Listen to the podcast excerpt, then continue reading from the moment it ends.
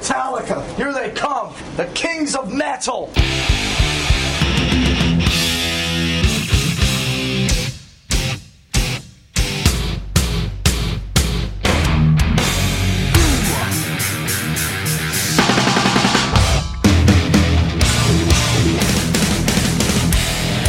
So fucking what? Hey, this is Jay Weinberg from Slipknot, and you're listening to Metal Up Your Podcast.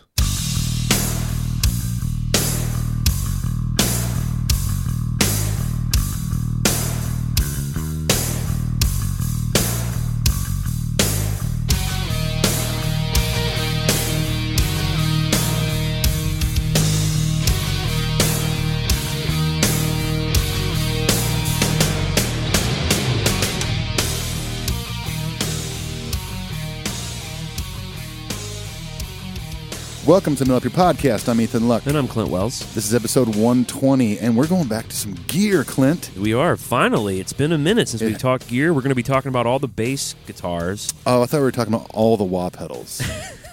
Well, that would take that would probably be a 16 part it series. probably would. That's just for this tour. I also thought about trying to include. Now we're going to be even starting with Ron McGovney. We're going to do Ron McGovney, Cliff Burton, Jason Newstead, Robert Trujillo, talking about all of their many wonderful, cool bass guitars. I thought about trying to maybe see what the Hulkster's bass rig was. We can definitely look that up before know, the evening is over. The bass player that should not be. That's right. I'm guessing he probably played Kramer's or something. Something pointy and and loud and orange. There, is, there is a photo inside the uh, Hulkster's record, um, the Wrestling Boot Band record, Mm-hmm. and he's like kicking back on a Harley playing bass. Wow. it's pretty pretty outstanding. the fo- the videos that I find of him or the pictures that I use when I put up our YouTube videos, for some reason he did something with spaghetti. so it's like him holding like handfuls of spaghetti and shit.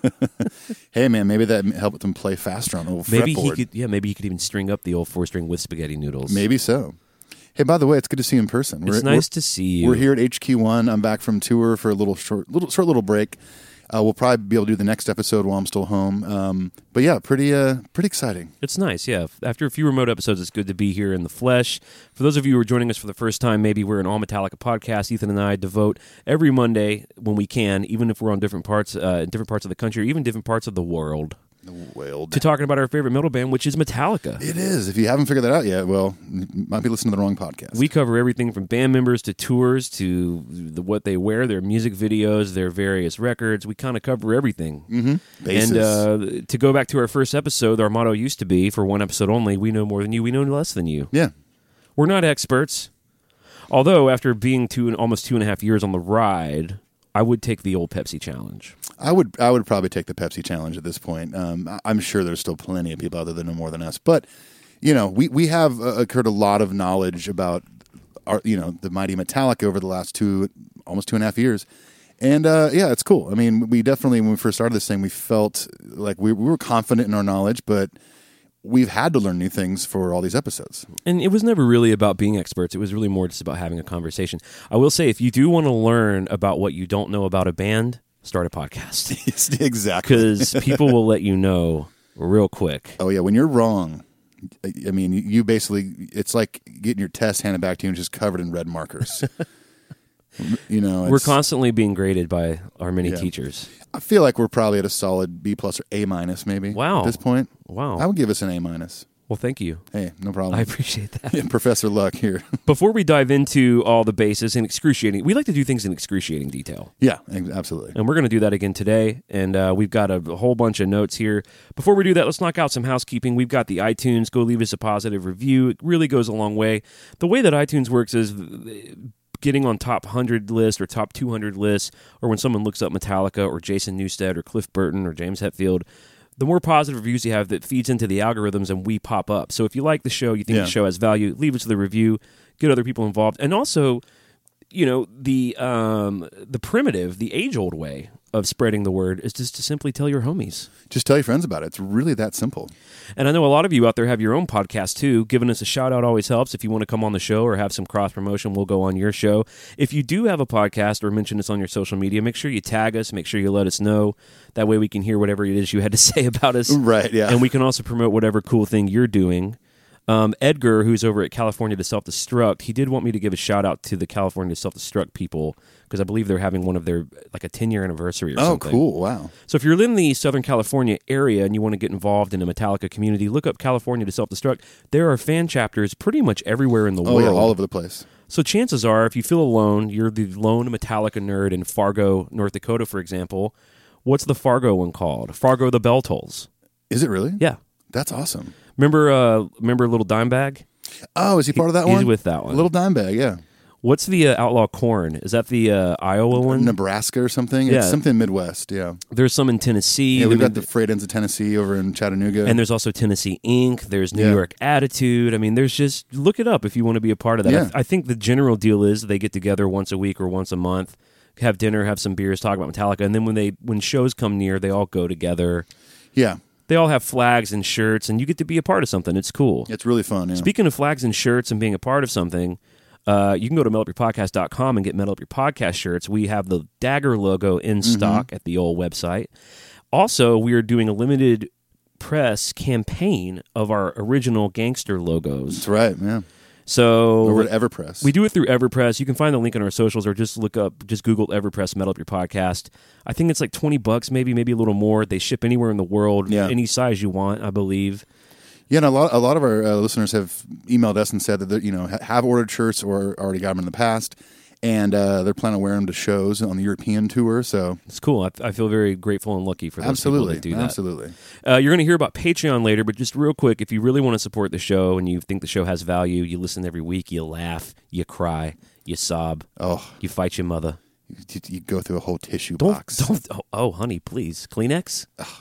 We should be sponsored by you could go Kleenex through a at whole this point. tissue box for more than one reason, though. It's true.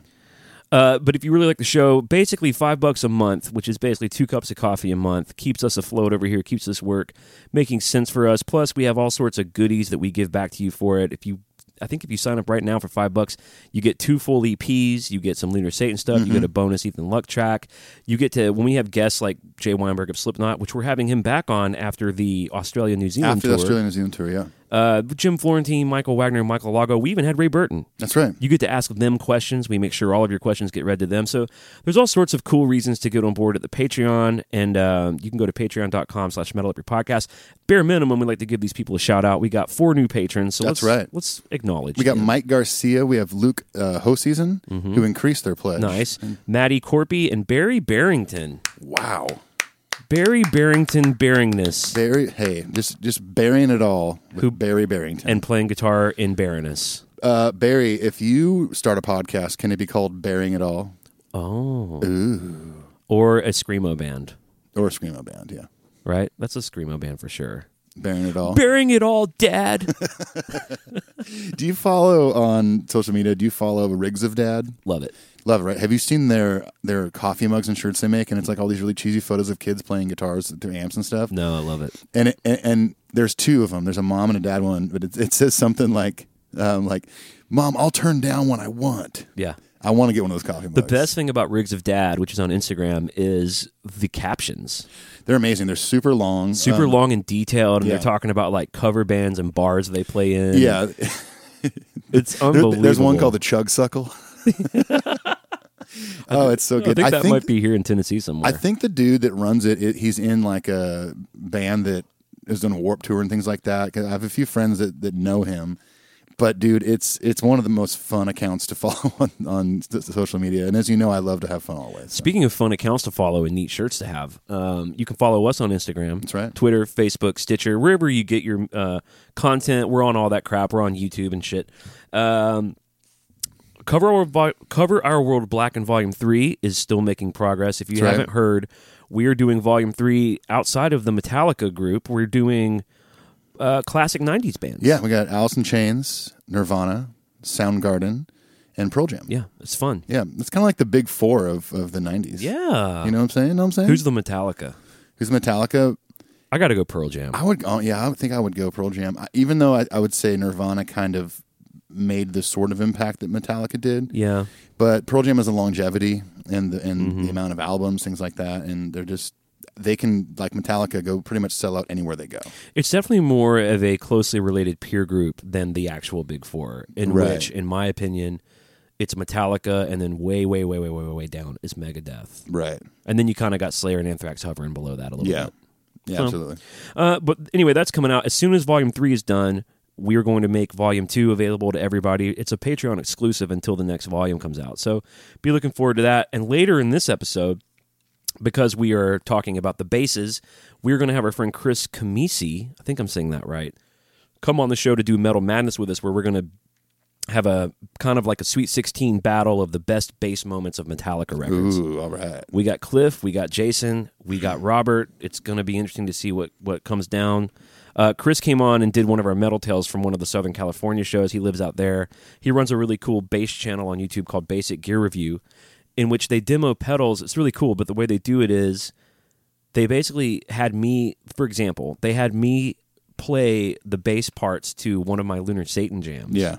And then they take the direct signal and reamp it through pedals to, Oh, cool. to demo different pedals. That's awesome. And there's like a video of you playing Yeah. along too. That's right. awesome. So it's just like I sent him just like a clean, dry signal, he, and then I sent him a mix of the song without bass. He mixes it all together, but he runs it through a pedal, and then he's able to twist the knobs, and you can hear all the shit the pedal. That's can cool. Yeah. Very, very cool. uh, metal up your podcast show at gmail.com is the easiest way to get a hold of us. We read all the emails uh, personally. We respond to all of them. On the show, we'd like to read five, take a little dip into the Metal Up Your Podcast family. We're going to do that right now in what we call the email corner. I'm ready.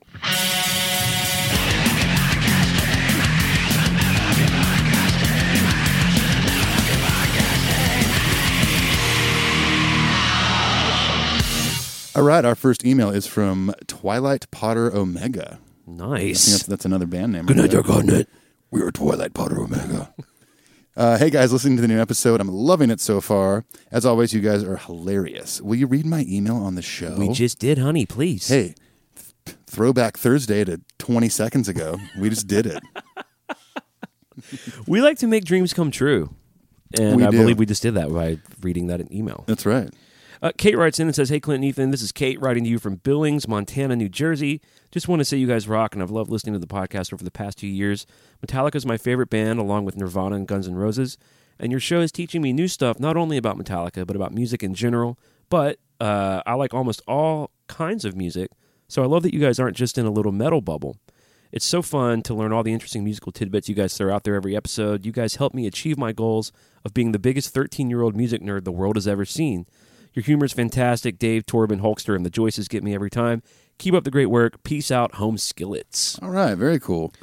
I like hearing from our young listeners. Yeah, it's, it's very cool. I, I'm not sure if it, at that age my parents would be stoked on me listening to this, but they weren't too stoked on metal back then. Only for a brief period, not not forever. You mean the podcast? Yeah, yeah, but like, uh, you know, there's some swear words 'Cause we and use stuff. profanity. Maybe I think, and we're not going to go on a super tangent about this, but like, um, someone said stupid the other day, and my daughter was like, hey, that's a bad word. And she's not wrong.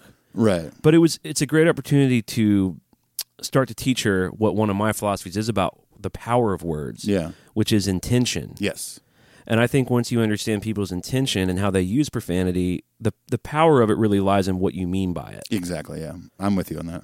so you can really you can be coming from a place that's ugly and Yeah. not cool and bad and it can be coming from a place that's humorous or meant to drive a point home Yeah, you know what I'm saying? And I- Absolutely, And I, yeah. feel like if you've listened to our show a little bit, you've got a decent vibe about where we're coming Yeah. from, and a lot of our shit's coming from love. it absolutely is. Yeah, or humor and stuff like that. And uh, you know, you could take words that aren't quote unquote bad words or curse words or whatever, and like he said, with the with a certain kind of intent, they become that way. So And and it, words are just symbols for for a feeling and for meaning. So if you stub your toe and you yell crap or you yell shit, yeah, there's not a really there's not really a difference in the intention of that. yeah. Darn it, you're right. Crap.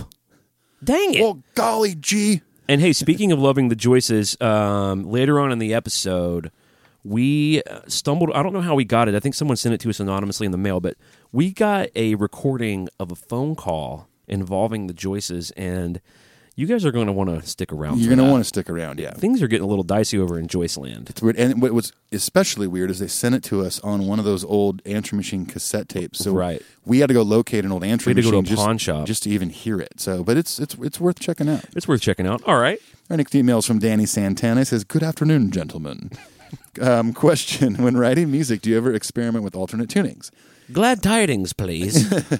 Whilst I,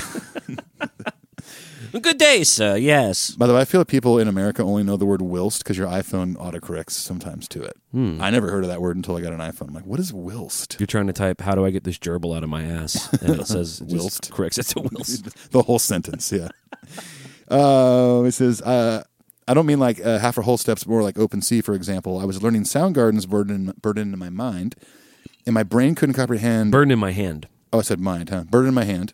And my brain couldn't comprehend how uh, you tune your guitar C, G, C, G, G, E, uh, and then just write beautiful music. Uh, the genius of those guys, I guess. Anyway, Soundgarden rules. You are correct. He says, cheers from Los Angeles, California, New Jersey, Seattle. Man, so we're doing these um, Soundgarden songs for Cover or Black and Volume 3, and I'm Yeah. doing a deep cut off of Down on the Upside called Overfloater, and easily the most challenging cover song I have ever I tried to mean, do. Dude, those guys, they're no joke, you know. And I always heard a lot too that um, that Ben, the bass player, and Matt Cameron are the ones that kind of write a lot of the riffs and stuff, and like Yeah. that's why there's a lot of that odd time stuff in there. I, I mean, I was even listening to their their, their last record they made in 2012. And, What was it called? Animal? What was it called? Uh, what was it called? the one with the white cover? Yeah, well, yeah, white cover, the weird, creepy, al- Yeah. almost Game of Thron- Thrones looking Yeah, thing. totally. And uh, it's it's just as good as any of their stuff, man. And if you if you're a Pearl, uh, Pearl Jam fan, which I know we have a lot of crossover, which by the way, go check out Single Podcast Theory. Our friends the Brads um, host a, um, a dope Pearl Jam podcast. Uh, many of us will know that since 1998, Matt Cameron has been the drummer for Pearl Jam, right, yeah. even missing a Soundgarden tour because he had a conflict with Pearl Jam. yeah, Um, and he, once he got into Pearl Jam, uh, I think maybe I'm trying to think if he wrote anything on. He did. He wrote on Binaural, so he brought a lot of that strange time signature stuff to Pearl Jam yeah, yeah, absolutely. and you can hear it all there too. And the thing that's amazing about how he, his songwriting and, and all of those dudes really, because I'm sure some of them wrote weird times and yeah, stuff, for too. sure. The trick to all that is writing it in a way that's not like, "Ooh, look at me, I Mm-hmm. went to music school," and more about the way it's arranged and composed. You wouldn't know it's weird until Right. you start to dissect it. And Sting also did that a lot Yeah. where they write it so well and in such a pop vein, even though they probably wouldn't call it pop. But Sure. You don't. It, it doesn't sound like math rock.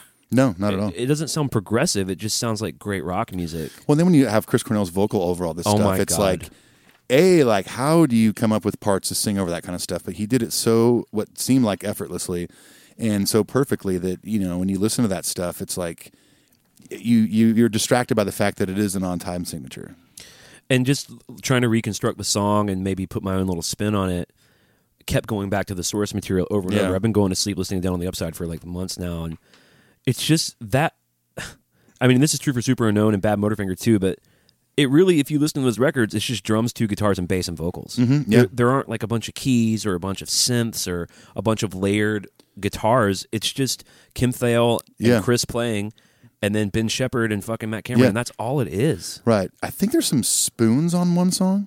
I can't on remember the name Black of it hole, though. black hole spoon. Black hole, black spoon sun. That's okay, what it my was. spoon. The day I tried to spoon. Spoon, if you want a spoon, then you get a spoon. Oh wait, is this is it the song My Spoon? It's the day I tried to spoon man. This- oh, there The it day I is. tried to spoon my mom. Ugh.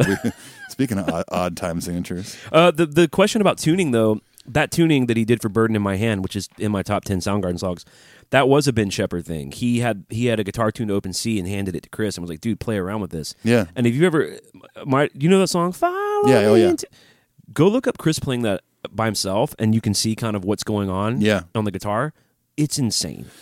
They're such a talented It, band. it's not man. just him playing chords; it's him doing these weird hammer-ons and Yeah. pull-offs, and it's sick, dude. And if you're listening and haven't really dove into the deep end of the Soundgarden Go do pool, you really have to. I Yeah, mean, go there's, do it. there's no explanation needed. Just go do it. and and uh, I think they have more in Sabbath, more in common with Sabbath than maybe some of the grunge stuff. They sound like Right, Sabbath yeah. to me. Yeah. Um, all right, Jason Berkowitz says, "Love your show, guys. Huge Metallica fan.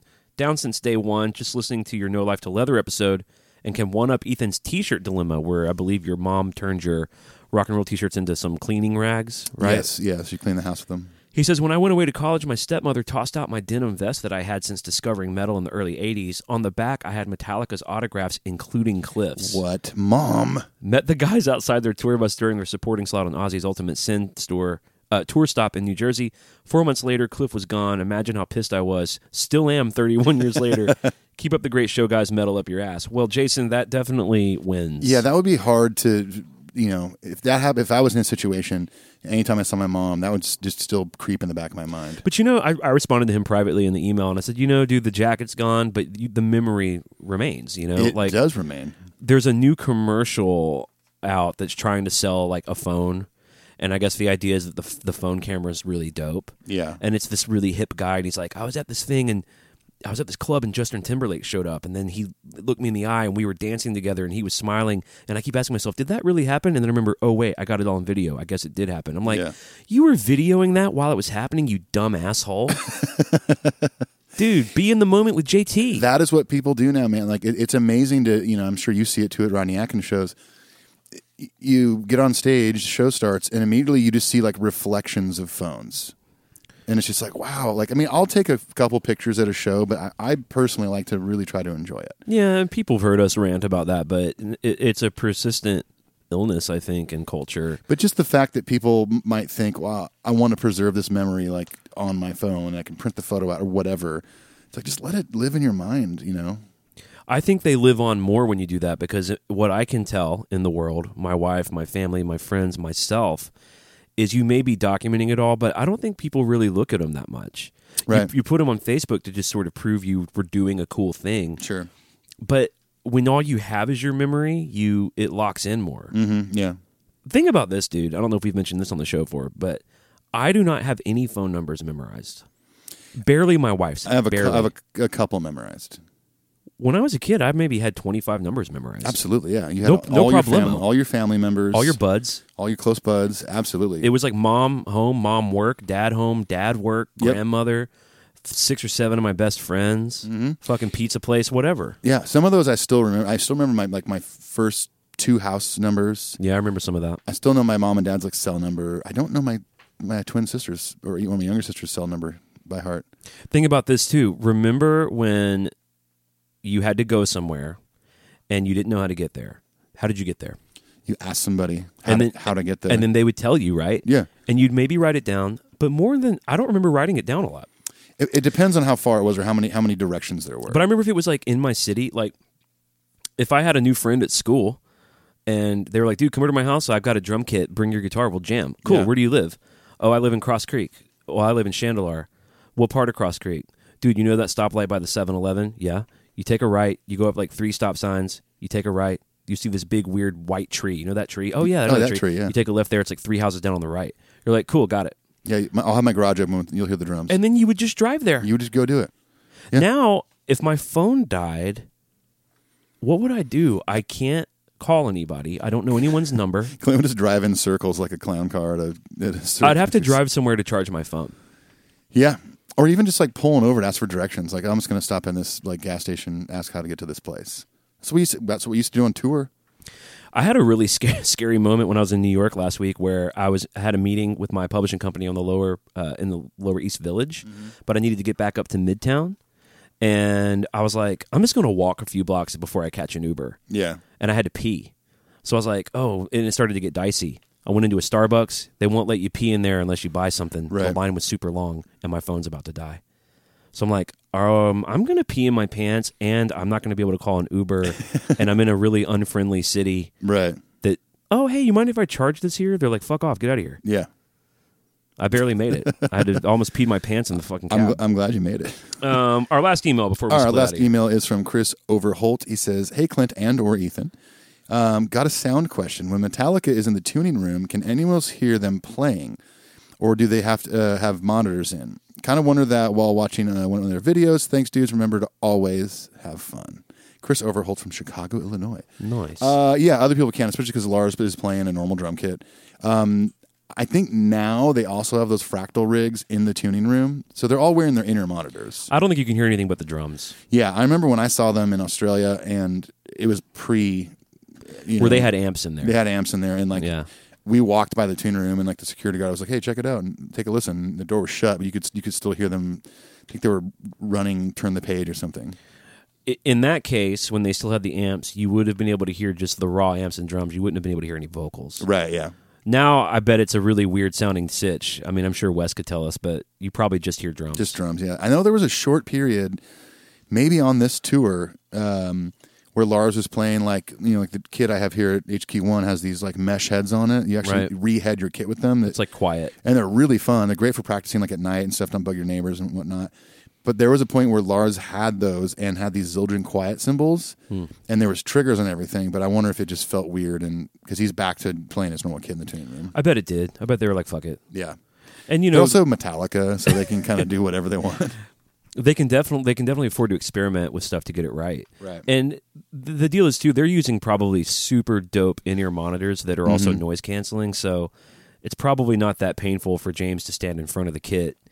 Yeah, It- it- I you mean, if know. you, I mean, if you have a set of inner monitors, I mean, they're molded to your ear Mm-hmm. ear canal, so it's like they're basically earplugs with speakers in them, Right. You know, so And I bet they have the like. I mean, you can get uh, the technology gets better and better every year, but like I think mine are just quad drivers. So I have four different speakers that do bass and treble.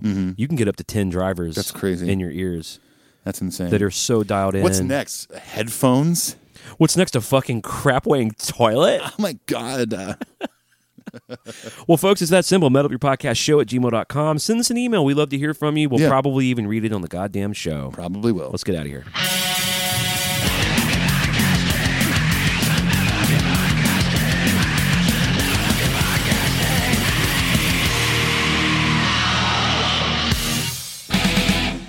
Hey, this is Ethan and Clint from Metal Up Your Podcast, and we want to talk to you about something we love called Patreon. That's right. Patreon is a way for fans of the show to give back to the show, to donate money that uh, helps us in quality and content. And not only that, but we've actually come up with all sorts of fun incentives to give back to you for supporting the show. Exactly. For instance, if you donate $5 or more, you get access to Cover Our World Blackened, which is the official Metal Up Your Podcast Metallica cover E EP. That's right, and that's the only way to get it. In addition to the EP, we also give you priority email access, meaning we'll read your email first on the show.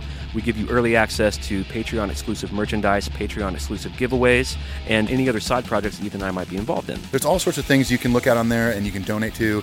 Go check it out. Patreon.com slash Metal Up Your Podcast. How do you spell that, Clint? P A T R E O N dot com slash metal up your podcast. And if you really think about it, $5 a month for an entire year, that's really just like a cup of coffee a month. So go check it out. Thanks, everyone. Peace. Adios.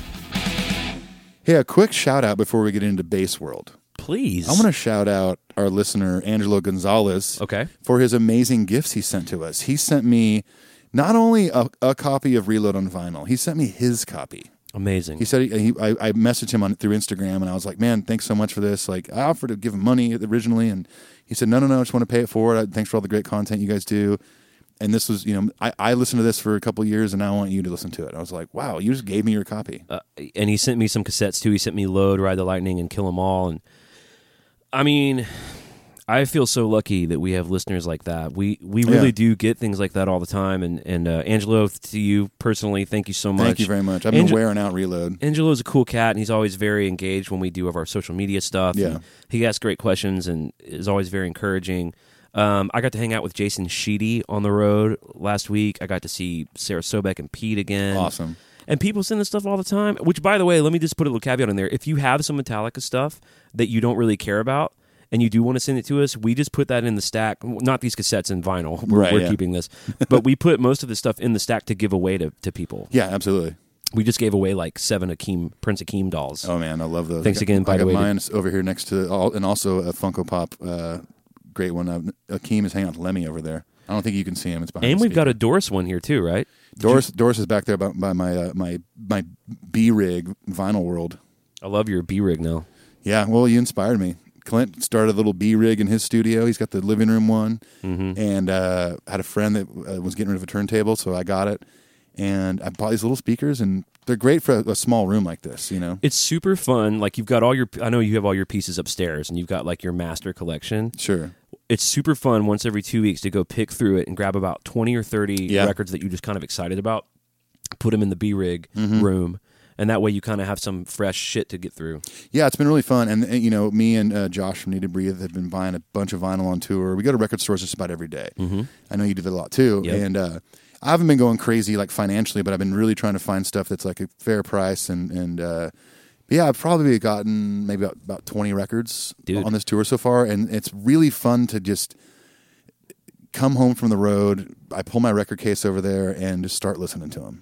Well, another thing that starts to happen, and I'm sure you feel this way too, is I'll pull a piece out, or my daughter will pull a piece out, or a lot of times I'll be I'll just tell my wife, "Hey, what do you want to listen to?" Right. She usually picks Kings of Leon records, uh, which is okay, especially their last couple. We listen to Walls a lot, and I, I really love it. Walls is but cool. Mechanical Bull, I think, is Mechanical one of the Bull best. also, Yeah. uh, and Come Around Sundown. But anyway, And Youth and Young Manhood. and because of the times and all the other ones, but that's about it. um, aha, shake break, of course, Of course. But anyway, the, any piece really, relatively, she can pull it out and be like, "Oh, I got that in San Francisco." Oh, cool. Uh, on the Griffin House tour, my second t- time I ever went to San Francisco. Yeah. it's attached to a place. Yeah. It's, I know we just go on and on about this, but it's such an important part of our lives. it really but- is and that's the beauty of tangible music is like e- especially if you're able to travel or even just you know go cruise around to the record stores in your town memories are attached to these things and this is also why i don't ever whenever there's like a um a, a price tag on the record still like i don't take those off because it's some sort of relic of it'll usually say what the record store name is like you Ah, know remember true. when great escape was in midtown here in nashville yes. i my i think my master of puppets it says great escape Oh, fun! so it's cool so it's a little reminder where you got it Yeah. yeah six bucks i think it was It ties you to a time and place, and then you, and then that memory gets stacked on why you bought the record in the first place, which Yeah. is because I can remember where I was when I first heard Master Puppets. I was Right. in my friend Matt Harris's basement, and I'll never forget hearing Battery for the first time. It sounded like the end of the fucking world, right you know? last thing Okay, and this is me just pre-apologizing. I- I shouldn't have to do this, but I keep burping, Mm-hmm. and if you hear it, I apologize. I've felt like absolute garbage all day today. I did a bunch of work in my backyard, so if you hear me just doing one of those things, yeah. I'm surviving, but just want to, you know, This is the dedication that we at Metal Up Your Podcast that's right. Mm-hmm. provide our listeners. We do Even when we're burping, we'll still do the show. still do the show. I might throw up in the middle of this. we never know. You might be pontificating about Cliff Burton's Aria Pro 2 that's right. and maybe projectile vomit on into my mouth. Oh, just like just like a mama bird. And I might be like, is that vegan cheese that I'm eating here? Is a veggie veggie sausage? it still vegan when it's been regurgitated by a vegan back? Does it some take on the form of some meat? Because let's face it, Ethan, we are meat. Oh my gosh! Wait a second. You ever heard that Guar song, You Are My Meat? You are my meat. I don't think so. Yeah, well, it's pretty brutal. Yeah, most of them, what they do is pretty brutal. You are my meat. All right. So Faces. now this is this is interesting for me because while I do play bass and while I fashion myself a young dapper James Jamerson Paul McCartney hybrid, Okay. that was a good response to that. Okay. Okay. Um, I I don't know much about basses. Right. I kind of stick to the Fender P bass, Fender Jazz bass, Sure. maybe a Thunder Firebird or a Thunderbird. I mean, maybe a Hofner. Yeah. I know my way around a little bit, but the world of '80s and '90s hard music basses is There's a lot of lot of it out there. especially when we get to Jason. So we did the research. The research is extensive. I'm just basically disclaiming for our bass playing um, nerds out there Mm-hmm. that uh, bear with us a little bit. And then for those of you who don't really know much about instruments at all, we're going to do our best to make it interesting and cool. These were the instruments that our heroes, our homies, chose Yeah. to deliver this beautiful, powerful music to us. That's right. It's worth talking about. It's very worth talking about. Now, we're not going to let Mon- Ron McGovney slide by. Oh no, no, no. We're not going to not mention He was him. he was never on an actual record, but by God, he was on some stuff. no Life to a Letter demo. I left a li- another demo. I mean, come That's on. pretty important. very important. Importante, as they say in Espanol. Now, for, for- we all know this, Ron McGovney got out real quick. It seems like he had interpersonal problems with Mustaine, Mm-hmm. with Lars Ulrich. Maybe I read about today, and uh, it seemed like his grudges were, you know, because they recorded a lot of the stuff in his garage. Yeah, yeah. So I think he started to feel like they were just sort of using him for that part of what he was bringing to the table Sure. and not really treating him like an equal musically. Right. Which I've never really been in that spot, but I've been in bands where people have gotten that kind of sideways. Sure, yeah. It's tough. That's a tough spot. Yeah, absolutely is. You ever been in with a guy that was kind of just the odd the, the odd man out? Yeah, I mean, I feel like I've been that way You have? here and there. Like, to breathe? more on Already? Yeah, totally, it sucks. Send help. I don't want to go on the next run of shows.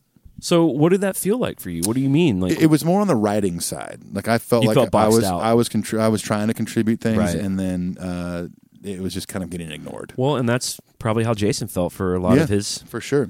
Well, and much like Jason, what I what I kind of found uh, the best second best thing to do is just start putting that energy into other things within the band, like outside of you know drumming or playing guitar or whatever. It's like, well, I'm gonna go above and beyond and be like the fan friendly guy. You know, like Right. I'm gonna be the first one out there to talk to all those guys Right. and gals.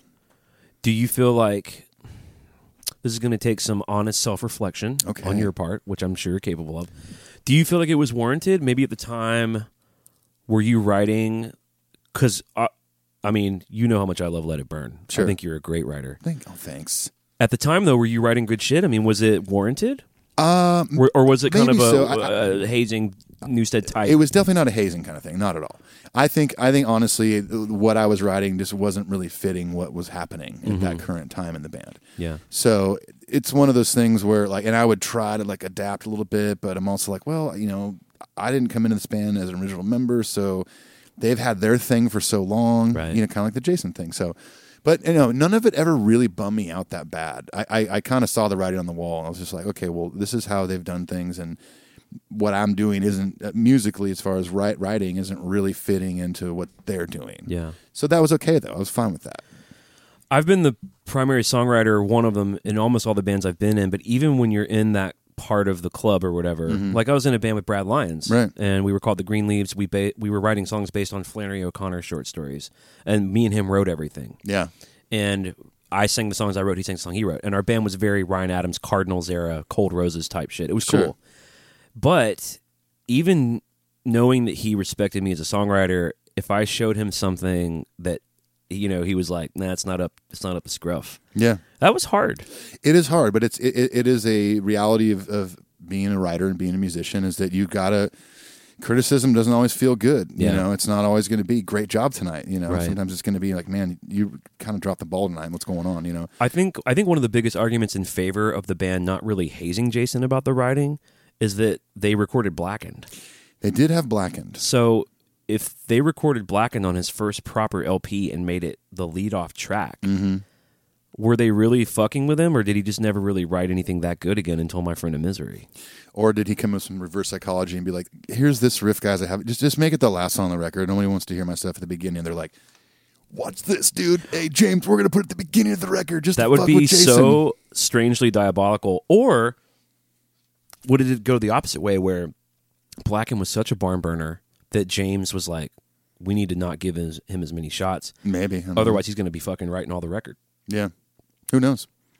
I still haven't heard that Newstead uh, heavy metal music record. I haven't either. Crap. Sorry, guys. Sorry, Dad. Sorry, mom. Sorry, Jesus. hey, happy Easter, by the way. Hey, happy Easter. Um, okay, well, here are the two b- uh, bases that we know about. Uh, and sadly, Ron would go on to sell all of his memorabilia, either because he was hard up for cash or just felt so I disassociated. think he still has one of these. I think he got it back. He got it back because one of these he played at the 30th anniversary yes. shows. So the, the, we won't mention that one just yet because the, the least known one is a Washburn Lion series, which is basically Washburn's version of a precision bass. Right. Which you know what, dude? I had a in my cover band days when I was 17, 18, I had a Washburn 335 knockoff Yeah, those are great. that was bitching and built like a fucking tank. I mean, I would beat the hell out of it. Here's the thing about a lot of gear companies. Sometimes they get pigeonholed into one genre of music. Washburn, I think, being one of them. Washburn to me has kind of been known as like a metal company. Yeah. you know, uh, n- n- or all kinds of metal, hard rock and stuff, and not necessarily like cool hollow body stuff. And like Nuno Betancourt from Extreme has been endorsed by them for like 87 years. Right. And a phenomenal guitar player. Great guitar player. But I mean, More than words. I can't harmonize with the stomach. is Oh, it hurts all to use you my want me diaphragm. to do to make you feel- Come on, try it. Then you wouldn't have to say that you love me. I'll do the harmony. Cause I know ready. No.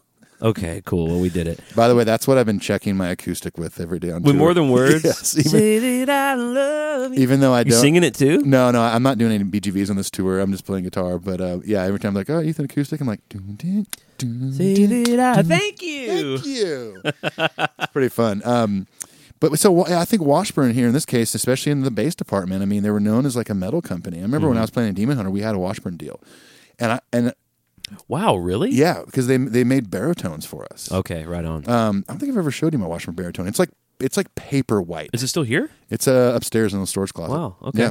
Cool. Because we tuned to drop B Whoa. real low. So um, Oh. I we had didn't know these that. longer scale length baritones, Right. super thick strings. Um, but yeah, uh, my rep at the time, he's not there anymore. Uh, artist relations guy. He, he he and I would email and talk from time to time, and he knew that I was like predominantly like a hollow body guy. So okay, dude, that white one right here behind me, that's a Washburn prototype that they Oh. never put into production. Looks like a white falcon. Exactly. So it looks like a Gretsch White Falcon. They never put it into production, but they made like 20 of them, and he sent me one. Holy shit. So they make really cool stuff. A lot of companies are like that. Schecter is a good example. Hmm. They have so many metal artists on their roster. But Schecter's definitely a metal guitar. but if you look on there, dude, they've got some bitchin' stuff. They have a 335 looking thing called the Cor- Okay. Corsair. Gotcha. They have a great one um, called the Ultra, Ultra 3, I think. And it's like real retro looking. Robert Smith plays one from The Cure. mega ultra. Okay. It's okay, retro.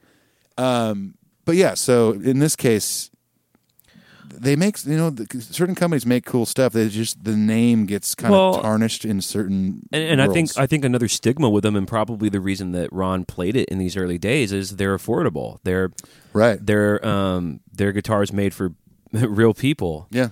and uh, so and and it, that's what it says. It's like a pre- it's their version of a precision bass. Yeah, totally. So what happened is if you couldn't afford an American made Fender precision bass, you get the Washburn. It's built Mm-hmm. the same. It's got the same pickup configuration. Just the one pickup right in the in the bridge. It's like two. Uh, it's like two right in the center. and Mine's back there.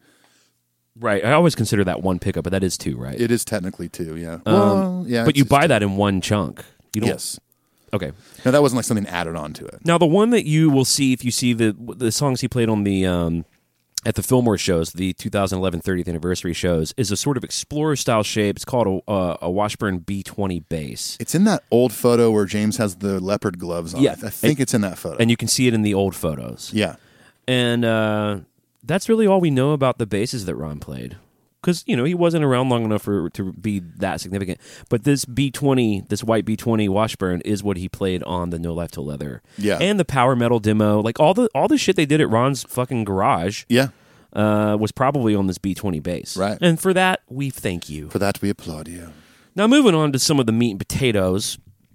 I've heard of this next guy. Now, Cliff Burton, th- this first guitar we're going to mention, which is the Rickenbacker 4001 Burgundy Glow, Mm-hmm. um, one of the two iconic basses you think of when you think of Cliff. Right. I had no idea how much weird shit he did to this guitar. Yeah. This is also the um, if, if in your mind's eye, if you have this image, it's the Sergeant Pepper era bass that Paul McCartney played. Right. It's kind of pointy. It's got this long horn. Mm-hmm. It's kind of '60s looking. It's really cool, and it's actually kind of weird that Cliff played one. Yeah, it totally is. So this is the bass that he used on Kill 'Em All, parts of Ride the Lightning. Here's the weird stuff he did to it. In 1982, he added a Seymour Duncan Stratocaster pickup. So a pickup made for A guitar. an ele- a, a six string electric. So I guess where the bridge is on these ricks under the mute is a cavity in the wood. okay. So he basically took it apart, and in that cavity he put the strat pickup. So you can't see it. Crazy. It's just under where this mute was. Yeah. Which you know, even through the wood or through that mute that's there, it's still the the the, the magnetic field. It still works. So Right, yeah. He had a separate push pull button that would activate it, This is crazy. and he referred to it as his secret weapon. well, geez. And it's like this basically this super punchy high end sound that he could blend in. That's probably why I had that. I mean, listen to anesthesia. I mean, That it's why like it pokes out. It's yeah. kind of it, it's not thin, but it's very, gu- trebly. It's very guitar like. I mean, Right. Right. Mm-hmm. Yeah. Especially you mix that with like that Morley kind of fuzz Mm-hmm. flanger guy, Right. Yeah. and you can see why it pokes out. You know. So cool.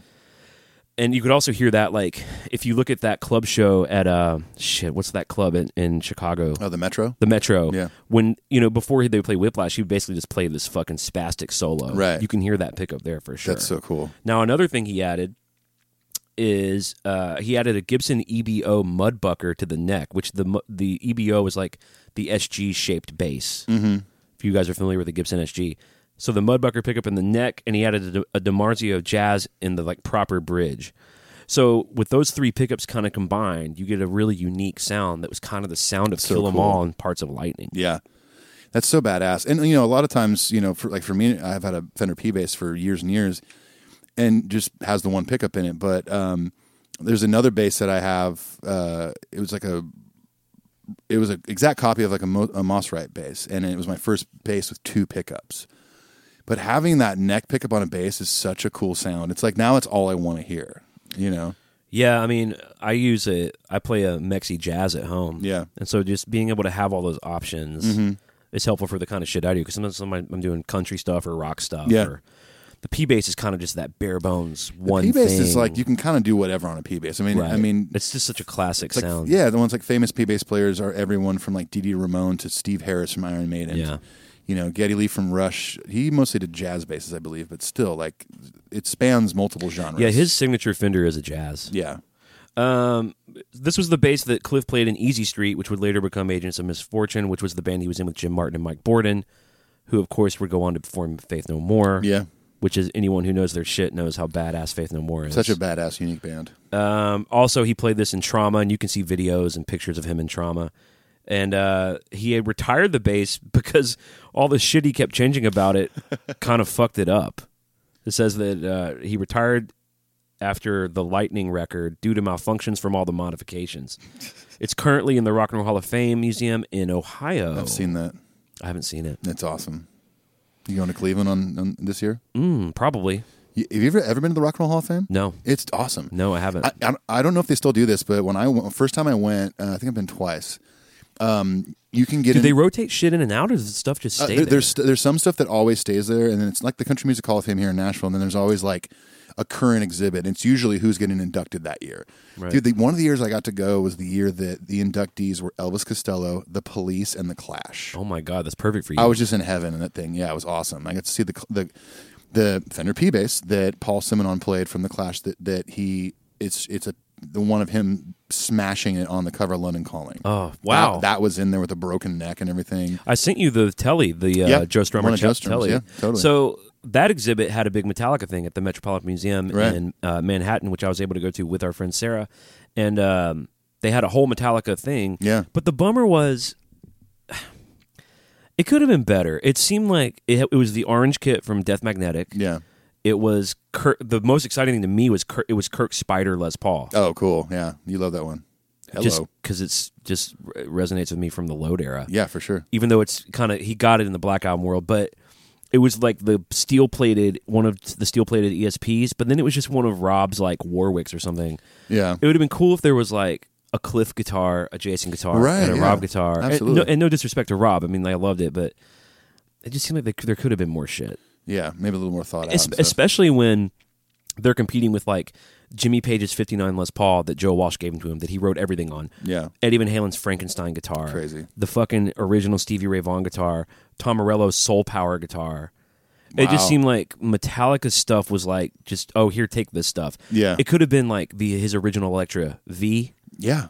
or you know Kirk's Greenie or you know what I mean. It just could have Right. been m- more special stuff. Yeah, for Oh, probably. sure. Still cool to see though. super cool. Like I mean, I was I was even closer than me and you right now to that to Kirk's guitar. That's awesome. It was in a glass case. Yeah. I'm All your fingerprints are all over the I was case going to right make now. a horrible lewd joke, but I won't. we have 13 year olds listening. Now, the, the next one that's he briefly uses an alembic spoiler base, which is a very sort of unremarkable looking, heavy Yeah. looking base. Um, he used it briefly between 84 and 85, reportedly stolen in 85. There are mixed accounts of when it was stolen. Mm-hmm. Because I think they had some gear problems a couple times. It might have been one of the guitars stolen at the channel in Boston Er, Early on. Oh, early on. but- uh, in January of 84. yeah. Yeah. Crazy. So we don't really know conflicting uh, accounts of that. The next one is what we would also consider sort of classic Cliff is the Aria Pro 2 SB1000 Japanese Japanese made guitar. It's one of their best models. Had one active double coiled pickup and when he started playing that just out of a whim, he ended up getting an endorsement. That's awesome. Yeah. Once he got I the think they reissued that bass. They, did. made one a couple years ago. in 2013 they did. Pretty awesome. So the one they ended up making was the one he ended up playing next, which was the Aria Pro SB Black and Gold. Had passive humbuckers that look like passive pickups. They look like a humbucker. This is what he did with puppets, the tour with puppets, the Aussie stuff. Has oval inlays, a gold bridge, and uh, the band kept one after Cliff's death. It was last seen at a Metallica museum in, in 2013. The weird thing is, it has PJ Marks pickups, which PJ Marks was a guy who was famous for giving Brad Gillis, who was Ozzy Osbourne's replacement on that tour, his own signature pickup. Right. Yeah. Now, you mentioned knowing someone that saw a bass in Lars's house. Yeah, one, uh, one of the uh, uh, production managers we had when I was out with Kings. Uh, I don't know when this was, but y- I think years ago uh, he used to date Lars's assistant, I believe, and she's in Go the- on. She's in the Bay Area, okay Do tell. in a world east of the bay. Um, so they're in the Bay Area, and he's out, out there to visit her, and she's doing all this work at Lars's house, and he's she's like, just come over. And he's he's out of town, he doesn't care. So they're just sitting there hanging out. She's doing work for Lars or whatever, and uh, he went to go use the bathroom and opened up the door. I thought it was a bathroom, and it was like this little storage room. There, it was like unfinished, like dirt, you know, like a on the side of the mountain he lives on or something. Mm-hmm. He opened the door and he said that all that was in there was, I, I think, this base just on a stand, just sitting there. Just I'm sure there was a huge beam of light uh, coming down. on And then it they stuff. made love on it. they made love on the base. You ever made sweet love on an Aria Pro 2? I can only dream. You haven't lived, bro. It's super horrible. it's at Lars's house. It's extremely uncomfortable. There's dirt everywhere, and But I know this was the house where like they had the what's that room called uh, where him and James would get together the the dungeon. dungeon. Yeah, yeah, that was where, that's where it was. wow, really? Yeah, Wow, pretty crazy. Okay. He's the one that hooked me up, hooked me up with my first like handful of Metallica picks. He gave me like Okay, a, cool. a Jason Newstead like Black Album era pick, like cool stuff. And quick shout out again to our friends Matt Thomas and Wes Fisk, who are our homies in the camp that have given us so much cool access and opportunity Mm-hmm. to uh, to our favorite band. Oh yeah, Okay, uh, moving on from that. Uh, now you know the Spastic Children was this weird little band that they would play in at like Ruthie's uh, that was just all made up songs about farting and shitting. And right. there are pictures of him at a Spastic Children gig playing a P bass. Yeah. But largely considered borrowed, like he just borrowed it from someone because I think their gear was like on a truck somewhere. Yeah, totally. And while they were home, they were like, "Let's just put some gear together." James Yeah. played drums, and Right. the bass that you mentioned earlier, the Aria Pro 2, Cliff Burton's signature black and gold, would come out in 2013. It was released at NAM, and uh, they got permission from the Burton family and members of Metallica. Ray attended the press conference where he signed autographs, talked about the instrument. Trujillo was there also, and he was the first one to try it out playing Anesthesia. Well, and uh, when we after after we had Mr. Ray Burton on the episode, he sent us each a personalized flat it. of Cliff, and it's from the release of that bass. And the picture is, it's like him outside the a tour bus, you know, like throwing the I horns. think that's or a Ross whatever. Halfen pick. Yeah, p- well, probably. Has- I mean, I'm, I imagine so. I follow Russ Halfin on Instagram. Yeah. He seems like a total fucking asshole. I was following him, and it was just a lot of posts, and so I stopped. Nothing personal. His one today, he took these really iconic. I mean, his photography is so sick. he's, pro- I'd say, he's probably the most. Him and Danny Clinch are like the big ones. Yeah, I mean, ro- for rock photographers, I mean, I mean, Ross Halfen would show up to Kings and Leon gigs, and like, one day I was just sitting there, and I look over, and there's Ross Halfen taking photos, and I'm, and my mind goes straight to like Metallica behind the music. you Well, so know? like for Easter today, he reposted. I guess he did this really intense photo shoot with John Frusciante when John Frusciante rejoined the Chili Peppers. oh right, where it's like him carrying a cross Yeah. and dressed like Jesus that I guess offended a lot of people, which I guess I understand. Part of me's like, whatever, who gives a shit? Um, but he posted that today for Easter, yeah, and he's like, uh, uh, you know, uh, I'm posting my favorite Jay on Easter, and it's John Yeah. Frusciante, and he wrote. There are rumors he's going to join Red Chili Peppers again. I don't know if it's true, but then they'll be a good band again and shit. Like, Well, that's I'm like, kinda- I'm like, what are you like? Even if you believe that, which is fine, what are you doing with your profile, slagging on a band as legendary and cool as the fucking Chili Peppers? yeah, no joke. You know what I'm saying? And It's even the not stuff, very- even the stuff he wrote in the book that comes in the Justice box set. Remember? Yeah. it, it was just kind of stinky. Like yeah, I mean, he was I, making fun of Jason. I in know it. sometimes there's like you know a, a, a certain kind of different humor with people uh, that are- Flavor. that are British. Uh, the humor comes out a little differently. Are you talking about Tom Quee? Talking about Tom Quay. well, it was, um, but you Hello know, and hi and I don't welcome know. and welcome back to Alpha Italia. May, I don't know. Maybe there's something that he thinks like this is this will be hilarious, and it's just not. But that is that is kind of an uncalled for dig on the Chili Peppers. Like, what's the well, like, and they're so cool, and, and they're that by the way record was great. that's a great record. That was still for Shante though.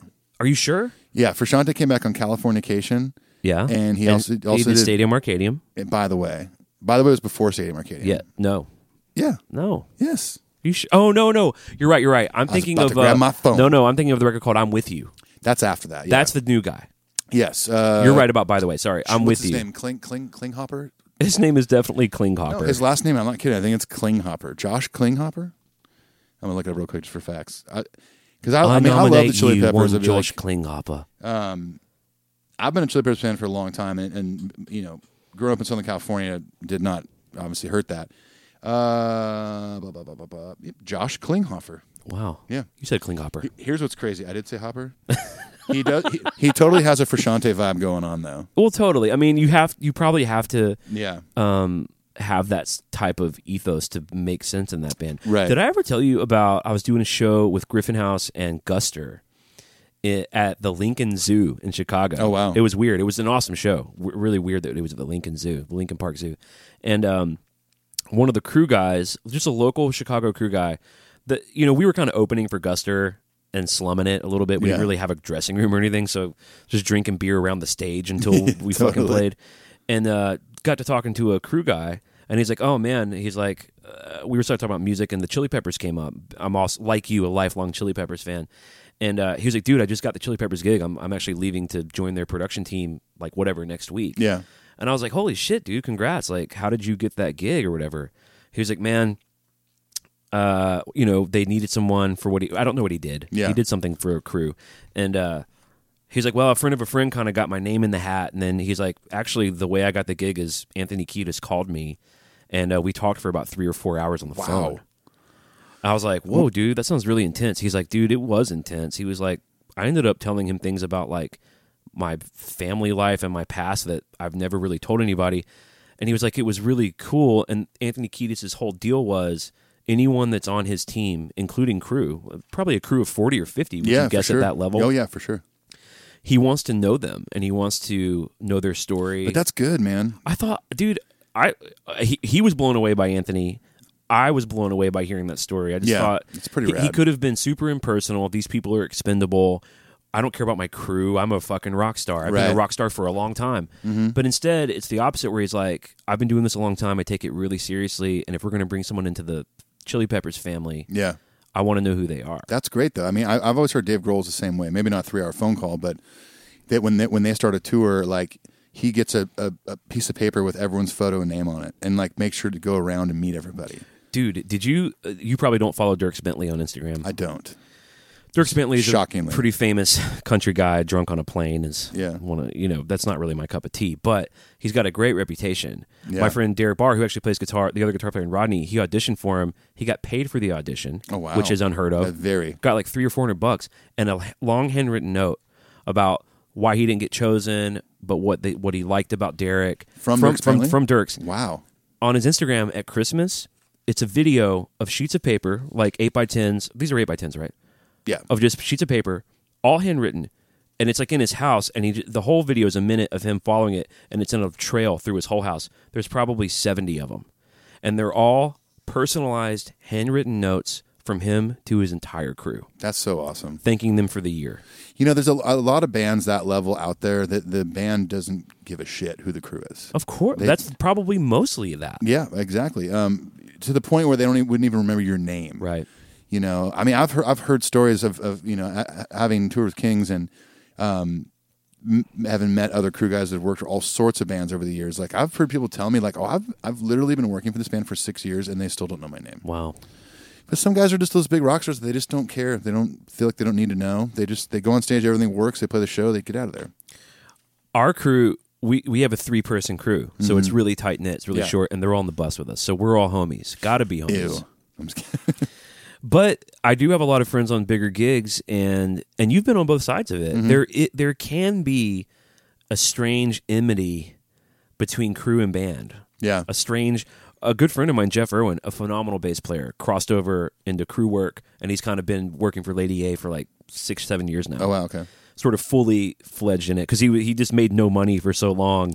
He Yeah. got the Lady A gig um, doing their tracks, Yeah. and just like got um, w- insurance and Yeah, totally. he basically was like really grateful to have it. well, that's a common, I mean, joke you know amongst people in Nashville is that you that you you can make way more money as a tech. Our crew gets paid more than us. I, I'm the band leader, and I know what we all get paid. Yeah. They make more than all yeah, of us. it's crazy. Yeah. They also work harder than we do. Let's just face it. Oh, they do. They they're they're up earlier. They go to bed later than you do. Uh, you know, it's even especially when you get into like lighting and stuff. Like the people, they're like the first ones in, last ones out. when I toured with Zach Brown, we opened for them for six months. They split us all out on their crew buses. There were just four of us. We were like Right, a power yeah. trio. with a with a chick lead singer, and I was on the lighting bus. Mm-hmm. Uh, those dudes, these are all a bunch of Georgia cats. They partied real hard, Yeah. and were always the first up and the last ones back to the bus. And they're the ones climbing, like climbing on rigs and shit. Oh yeah, it's insane. Yeah, I, I- I found that on a big tour, the people that party the hardest were the catering people. If you travel with catering, the Ah. caterers were always partying pretty. What hard. do you think accounts for that? Because they got a lo- Who they got a big knows? job too. I mean, they got a you know, I remember you can watch a whole behind the, behind the scenes on Metallica's catering. Yeah. and they go out and get like locally sourced food every day. Oh yeah, I mean, you're, and you're making breakfast, lunch, and dinner for. I mean, on a Metallica tour, it's probably uh, you know 75 to 100 people on the crew, if not more. I can't remember what Matt said it was for the stadium tour. It was over 100. but they're but they're like the menu. They're deciding the menu based on where they are and what they can go Yeah. get, and they go get the food. Yeah. Oh yeah, they go they go do all the So shopping. you're scouting and shopping and prepping. Yeah, it's crazy, man. It's really crazy to see. But it's also kind of rad because you can get to know a lot of the chefs. And if you have dietary needs or you're allergic to something, whatever, they'll make sure to make things specially for you. Totally. And it's awesome, man. one of my I mean, I, I hate that you couldn't be there. Uh, What were you doing? Were you doing a need to? Why, why couldn't you go with me and Paul to Bridgestone? I was that was my second rehearsal with them ever. So you c- so you were kind of tied up. You couldn't do it. no, I, yeah, I couldn't get out of that. It was a really special moment, and Paul will say the same. Where um, uh, Wes generously gave us a tour of the whole deal. We walked around the whole stage. Right, we got yeah. to meet all their techs, and there was a moment where he basically dumped us in the in catering Yeah, and basically said, "Be cool." Yeah. I know you will be, but be cool. And me and Paul just sat in catering, and we watched Rob Trujillo go by, Kirk Hammett go by, friends and family, Metallica coming in and out, and we just had a conversation about our own lives. But to be in their catering, their Yeah. actual catering world, Yeah. was like, oh, it's cr- yeah. we're not worthy. We're not worthy. We suck. um, I guess we should talk about bases. Speaking some of more. bases, so let's move on to Jason Newstead, our beloved Jason Newstead. Now, Jason gets intense with gear. yeah, Jason de- definitely does. Now think about this too on the front end of uh, maybe contextualizing why he gets insane with it. You wake up one day and you're suddenly in the biggest band in the world. Mm-hmm. You're gonna have fun with gear. I mean, you can basically do anything you want. yeah, So now, starting with his audition, he auditioned with a DIY Warmoth bass that he made himself. For those that know, Warmoth is a company that you can actually order. You order the necks and the bridges and the bodies. Yeah, you can construct your own guitar by ordering through that website. It's pretty rad. If you want a Jazz Master but don't want to pay Fender's price or whatever, Right. you can get what looks just like a Jazz Master without a Fender logo on. it. Right. And that's yeah. So you can Frankenstein shit, but if Can you need we to ref- make our own snake bites? Oh my god! I want ESP or LTD or both to acknowledge this goddamn podcast and send us some free snake bites. Is that too much to ask? In fact, if we have any of you out there in Metal Up Your Podcast Land who are tied to ESP and LTD, which are in California, by the way, um, maybe give us the hookup. That'd be pretty. Because you know what would be a really fun thing to do, a, probably a really neat shirt to have? what? No, what fun shirt are you talking about? I have a dream in my heart of giving away an LTD snake bite to a listener. That'd be cool. So it'd be cool if they could like either donate one or give us a great deal on one. Yeah, and make it a Patreon thing or something. right. That would be awesome. So for a backup, he had a BC Rich Deluxe Eagle for the audition, which those are like real bitchin' pointy. Like the BC Rich bitch is a big Yeah, guitar. the Warlock, They're they're just so stupid. they're fun. Mockingbird. The Mockingbird was famously played by Slash, and what uh, was that? The you could, Oh, be, yeah. you could be mine video, I think. Well, doesn't he play that? He still plays it. In, yeah. It's that red one. That's what he plays Yeah. in the Snake Pit. He's band, got yeah, right? he's got a well. He still, I mean, he's mostly Les Pauls, no matter what he does. Right. But I mean, there's a few songs I know with But Guns. that's famous. That red one that he has. yeah. He pulled that. I think that one was on "You Could Be Mine," and then for like Civil War, he's got a double neck guild. It's Hmm. really cool. I think it's an it's a, acoustic and electric or something. Okay. Super weird. I watched The Dirt finally. You did? What'd you think? It's fun. Did you watch it? Yeah. so in terms of watching a, m- a fictional movie about an 80s sleazy rock band Yeah. i had a blast in terms of it being like this is the motley crew story Yeah. i'm like "Pfft, fuck you guys Yeah. No. like they got that guitar player playing it and he's like sorry dude i'm having a hard time learning it i've literally never played anything like this Yeah. nikki six like that's the point man they're playing like livewire Right. they're not like it's not like it's frank zappa Yeah. Totally. just Uh, the narrative was like ah I thought the I thought the movie was just a fun movie. It's to super sit through. fun. Yeah. Very entertaining. occasionally very funny But but yeah, there were some great funny parts in that movie. Um, but overall, it's like you know, I liked Motley Crue at one point for a bit. I mean, I still think like okay, a lot of that kind of music to me from the '80s is it's just like party music. Yeah. It's just you know, But they're talking about like it's like the serious thing. Like we are Motley Crue. This is us. This is our story. We Yeah. know what happened. right? Yeah, I'm like you guys just made a bunch of sleazy rock records. you made that, you did that, and had sex with thousands of women, and Woohoo! did a lot of cocaine or something. You know, Yeah. I don't know. I, I, I don't- I almost wonder if I was in a position where like that was my life for a long time. Would I look back and be like, "Fuck yeah, I did that," or do I be like, "Man, I was a sleazeball."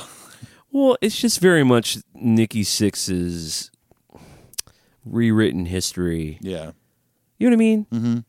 It's like Ace Frehley writing a book called No Regrets. Right. It's like, come on, dude. yeah. Um, back to the bases. You can see how interested we are in talking about bases. I'm having a blast talking about these. um, then we get to what it's in my mind's eye. It's what a base that I associate often with Jason, which is the Black ESP Surveyor. He used it on his first show on the 18th of 86, and it's their take on the Fender Precision bass. Right. I mean, the Fender Precision bass is the bass. do you do you think at this point, right after he joins the band, they were like, "Hey, we have an ESP deal, by the way. Yeah, I do. Here's the guy. Here's the contact." Yeah. I Because, you know, 80, late 86, 87, they were getting their ESP shit rolling. Then I Right. think they were like, dude, check them out. They're rad. Because, you know, their ESP artist relations guy was probably hanging around. Oh yeah, for Dude, sure. Jason, you're in the band. You're dope. Check out this ESP We'll hook you fucking up. surveyor. We'll hook you up. Yeah. Um, this is the bass that's on the front of the Garage Days Revisited album cover, which is probably why I think of Jason when I Yeah. see it. And uh, which, of course, was the EP recorded in anticipation of the 87 Monsters of Rock Festival. However, on the Monsters of Rock Festival show, he's playing a red ESP five string Horizon. Which I think was a prototype. It was like new. Oh, So cool. that is that kind of feeds into the narrative of like, yeah, he was probably an ESP artist. They're like, dude, check out this new thing. Yeah. 'Cause you- I mean, you know, like we talked about Tyler Amps. Like I just got a Tyler Amps thing, Mm-hmm. Yeah. the Taylor thing. Um, you got a cool Seymour Duncan thing, and LR Bags. and Right. you got this Washburn guy making this thing for you. When a guitar company believes in you and believes in what they're doing, they're just throwing you stuff, dude. Yeah. Use this, use that. Yeah. And if you're kind of a gear nerd like we all are, you're like, okay, Sure. I'm not going to say no. Hell no. Well, and especially if it's something that you really do like, like these Tyler amps. I mean, I think he makes some of the best amps out there. And I mean, you're now playing one live. You love it. When you, as a musician, when you can, you can get behind something like that, like you're going to do your part of the deal. Like, yeah, I'll, I'll do some posting about it on social media, like uh, help spread the word, like you know other artists do. But it's just a, it's a true joy as a musician to be able to get work to work with a company whose products you actually like. You're not, you're not working with them just to get free shit. dude. Because I know guys like that. So he came out, which that's a relationship that you helped me foster Sure. with uh, with Jonathan, and uh, he had things to do that day. We were playing in his, we were playing in Morristown, Yeah. and he came out. Which is in New Jersey, literally. he came out and uh, kind of just dropped off some amps for us to check out. And we are like, dude, we're gonna play him at the show. So he splits for sound check. I played his JT46, which is basically his version of a Plexi, a Marshall Plexi. And then he's like, he's gonna come by later and hang out on the bus and blah blah blah. He came back and we, I mean, doors were about to open, and we had the stage cleared. Like I think the openers were trying to do stuff. We were like, "Da-da." and uh, dude, we cranked him up. We like got our ears out. We cranked him up, and we were. I mean, I was just sitting on the stage with him playing classic rock riffs Wait, during set change? during sound check. Oh, Or, sound- No, in bet- no, uh, before doors. Oh, before doors. Okay, okay. So the opener was still kind of sound checking, kind of. Yeah. And we were like, hey, we got these amps. We're, we're trying to play these. Yeah. And then for the show, like, I don't know if he did this with Either Breed, but he likes to bounce around. So he was kind of stage left. We got him like an all access pass. Yeah. He's stage right. He goes to front of house to hear the amps because our other guitar player got uh, his Princeton, Oh, awesome. which I see you've got one or two of those over here. Yeah, it's the PT 14. And dude, like I think I told you, but there's like a moment of the show, and he's a classic rock cat. He's Yeah, a oh big yeah. '70s cat. And um, there's a moment in the show where we do a big medley of Sandman, Crazy Train, into Cashmere, Oh, cool. and he was stage right. And like after that's a big drum solo, so I kind of walk over to stage right, and I was like, dude. I mean, we were just laughing. I was- Yeah. I was like, dude, these amps are so sick Yeah. and it is a joy it's just a joy to partner with people like that who believe in music and believe in players and they're helping you with gear Mm-hmm. Yeah. and you're playing the shit out of it and loving it It's a great partnership, you know, and I'd imagine too with Jason getting hooked up with ESP, uh, we all know he played those for ESPs forever. he had a ton I yeah mean- he he had a ton and let's see so moving on from that uh then he i'd never heard of his guitar he got a five string wall mk2 Huh. which is what he used to record justice according to fleming and you can also see it in the one video Oh, okay. it's kind of a weird guitar the headstock's got this like pointy thing It's a Yeah. five string Yeah, yeah, so totally. three up and two down Yeah. Next, uh, various different four and five string wall basses on the Damage Justice tour. So I guess for that moment, he was pretty excited about those. Then you get into these Olympic basses, um, which Cliff played one of those. It's the one that allegedly might have gotten stolen at the Right. channel in Boston. And he got way into these. So you can see this bass guitar on the Seattle 89 DVD.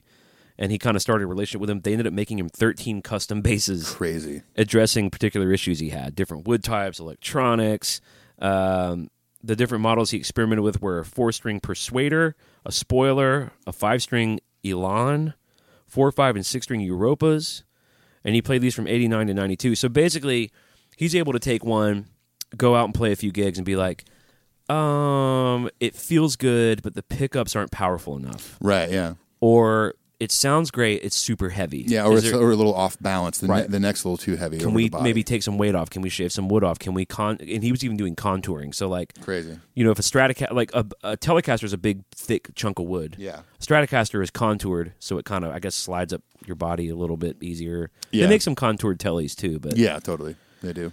how about that kind of playground to just be like, Do whatever you want. I mean, you can have a bone nut, you can do a different nut, you can have a, a six saddle bridge, you can have Yeah. a. I know John Mayer's got this new PRS that looks like a Strat. Yeah. Have you seen any of this? It's kind of goofy looking. I- It's I cool, personally, though. I'm not a huge. I, I think PRs make great guitars, but they got a stigma too. play amazing. I'll tell you what their stigma is. It's the damn headstock. It- It's that's plain and simple. Like I, I Kind had of modern looking. I had one of those. Um, they started making a couple cool ones. One called the Starla. They had like a Bigsby on it, Gretsch style pickups in it. Okay. and it looked rad. Body looked cool. The neck looked cool. There wasn't those weird the bird inlays. It was just like dot inlays. And then all of a sudden you get wrist past the nut, and guess what's up there? Their usual little tiny headstock. yeah. And it just made it instantly to me. It made it the cool factor of the guitar go away. You know what's cool though about the the point we're kind of. I agree with you. I'm not a PRS guy. Yeah. Our other guitar player Derek, who by the way is a phenomenal guitar player, he's got a um, um, famous guitar player in Austin, Texas. He plays with Bob. Someone's what? I- Anyway, it doesn't matter. Um, he's got the signature guitar of that guy, and uh, they they look pretty and they sound good, but I just. I'm not going to ever play one. But the cool thing Yeah. about what John did, though, so John's taking like an institution like Paul Reed Smith. I mean, they're no joke. They're major, they're a I- major player. oh, I've toured their factory. It's it's amazing. he inverted the headstock Oh, because I of the didn't- way it didn't notice pointed, that. the way the point worked. The point was like, um, a mu- it wasn't. It, it it- it matched the horn point, Hmm. and he inverted it so that there was like a symmetry to the way. Got and it. So imagine just having that kind of playground. Yeah, for Imagine sure. saying to Gibson, um, "I want to put the horn up top instead of the bottom." Like Yeah. you can just take something that's sort of a classic design and just do whatever you want with it. Yeah, that's that. Yeah, that freedom would be crazy. I I, I- I wouldn't. I feel like for me, I, I would never not stop thinking about ideas. Like, oh, for my next guitar, I could do this. You know, Damn it! What's his name? David something. Gilmore. Yeah, David Gilmore, who lives in Austin, Texas. Yeah, from Austin, Texas. Doyle Bramble Jr. does live in Austin, Texas, and he played for Roger Waters forever. Oh, okay. He play he's he plays he's left-handed, but he plays a guitar strung for a right-handed person. Oh, like Dick Dale, the- like Dick Dale yeah, did. So the low strings are on the bottom of the neck, crazy. and he sh- he fucking rips. That's awesome. Good for him. good for him. It's like it's You like know, he's like a good Make for a Wish him. Foundation. yeah, I didn't mean Like it he that survived. Way. I did not mean it that way. All right, then we get to on Jason Newsted's bass journey, the Spectre NS2, which he primarily used to record the Black Album. He also check this out. In addition to his primary guitar for the Black Album, he also used a Music Man Stingray, a Gibson Thunderbird, which is Nikki Sixx's bass, Yeah. and up to 25 other different basses. Twenty-five other different. Ba- I mean, That's kind of typical of Black Album excess, right? It, yeah, I'm sure it is. I mean, Mm-hmm. they, they also they probably bought in every all uh, every bit of their gear. They probably had other stuff like you know carted in there just to try any option. Well, there's even one where isn't he? He's playing like what like kind of like how Jeff Ament would play from Pearl Jam, like an eight string bass. Yeah, uh, he plays on Wherever May Roam. Is that what it is? That big whack is Yeah. a- the eight string. Uh, okay. So I mean, when you've got that kind of money behind a record, and you're this band that's about to make this gigantic album, like you kind of just pull out all the stuff. And when you I have that guess. much time, right? Or you record at Paul Moak's studio. yeah, Paul's got some serious gear. He's got so much cool gear. Paul, Paul? I don't know. Where, well, You know, speaking of Paul, that just reminded me about this Joyce tape that we have. oh yeah. So I hate to say it, man, but there's some there's some trouble in paradise. Yeah. Um, here's here's my suggestion. Yeah? We only got a couple bases left to talk about with old Newstead. Okay. Let's do that. Let's finish Newstead out. Newstead out and before Trujillo, let's let's maybe play the tape for the people. Okay. All right. The cool thing about the Spectre JN2 that he would play the Black Album with is that he dug this so much and had such a good relationship with them that they made his first signature bass, which was called the Spectre JN4, Awesome. which he would go on to use on the tour. Yeah. He had a lot of cool five string. I've never owned a five string bass or whatever, but um, he played five string a lot, especially once Black Album hit because it's like you know Sabbath True is tuned down. I feel I feel bad to say it because it's kind of whack, but five strings are kind of whack. That's why I've never owned one. but they shouldn't be. It's weird that they're not cool. But I do have this sort of snobby feeling, I feel like in metal, I kind of give it a pass. right? But if I'm ever like driving down Broadway downtown, I look over It's big in one of the country honky music. tonks and I see someone playing a five string. I'm like, just tune down, dummy. it's big in country. It Every is. country gig I've ever had, there's been a f- they have a five string. Yeah, Yeah. Does your bass player use a five string? not not all the time, Okay. Well, that's good. but but see, there's an isn't there an interesting stigma? There is, yeah. Well, because to me, it's like uh, the bass is a, it's this classic thing. To me, it's the same thing as a seven string guitar. I'm like, I don't want. I know. like that's why in Demon Hunter, like we just use baritones and tune down that low.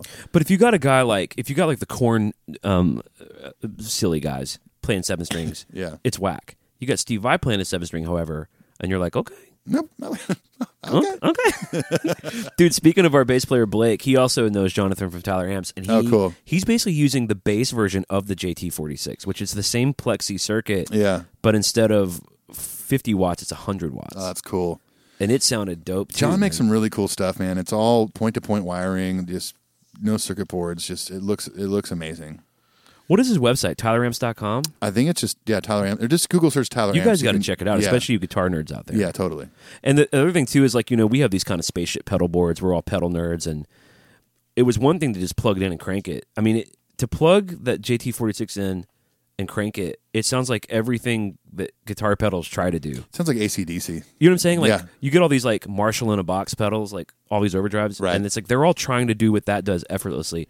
But the cool thing was like with all my delays and my reverbs, my compression, Yeah. it plays well with others. Yeah, is that's what cool. I'm trying to say. It's really cool. Um, he also played an- a 1968 Fender Precision bass on the load and reload sessions.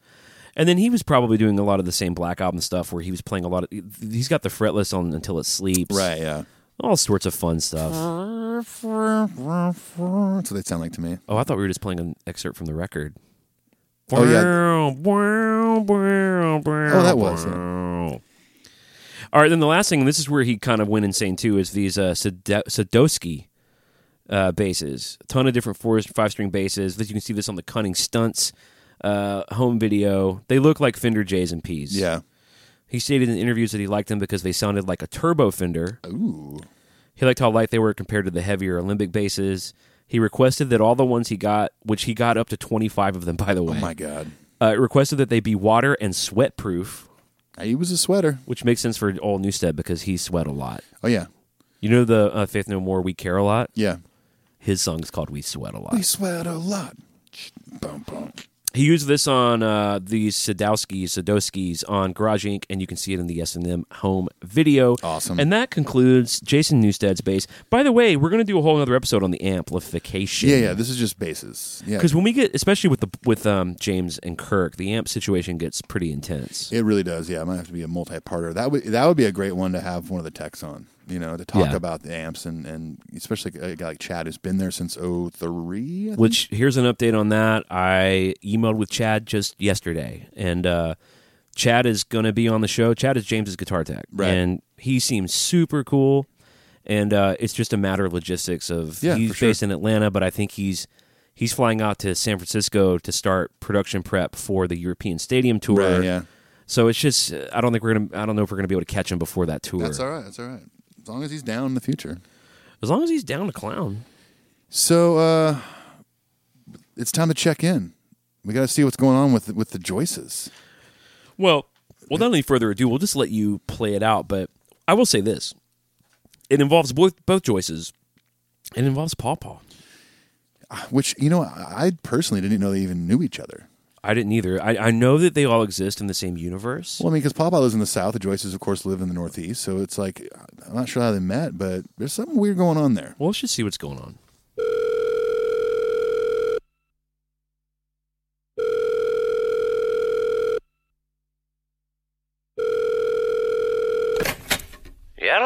Honey, you were so incredible last night. We made so much noise, I feared we would wake my little sweetie pie dog, Lucius. Joyce, is that you? Yes. I told you not to call me on this line now, damn it.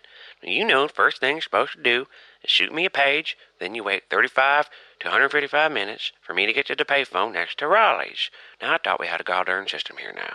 Honey, please, I simply couldn't resist. The way you hold me with your rugged, toe tuck driven hands, the way you speak to me like a retarded dictionary. Oy vey, what can I say? You got your meat hooks in me, honey. Please deal with it. well, I sure am plumb tickled to hear that, Joyce. It's just that I think. Can you hold on a second, Sugar? I'm getting a call on the other line. Honey, of course, don't be too long, baby. Lucius, honey, are you. Hello? And where the hell just were you last night, mister? Uh, Joyce, is that you? And who the hell else would be calling asking where you were last night? Who does this? Oh, of course. Baby, you know just good and well I was at home last night saying my prayers. Honey, please. I came by your house at 9:30 to bring you some jalapeno, Vienna sausages, and pickled walnut husks. Because believe me, even though they make me absolutely sick, I know they're your favorite. Guess whose truck wasn't there? Uh, mine? Yeah, yours, you dummy. Now tell me where you were last night, Valentino. Keep it down, honey, baby, please. 9.30? Oh, right. Well, see, I went down to Raleigh's about that time. Uh, yeah, well, it turns out Jason's trying to get a hold of Brantley.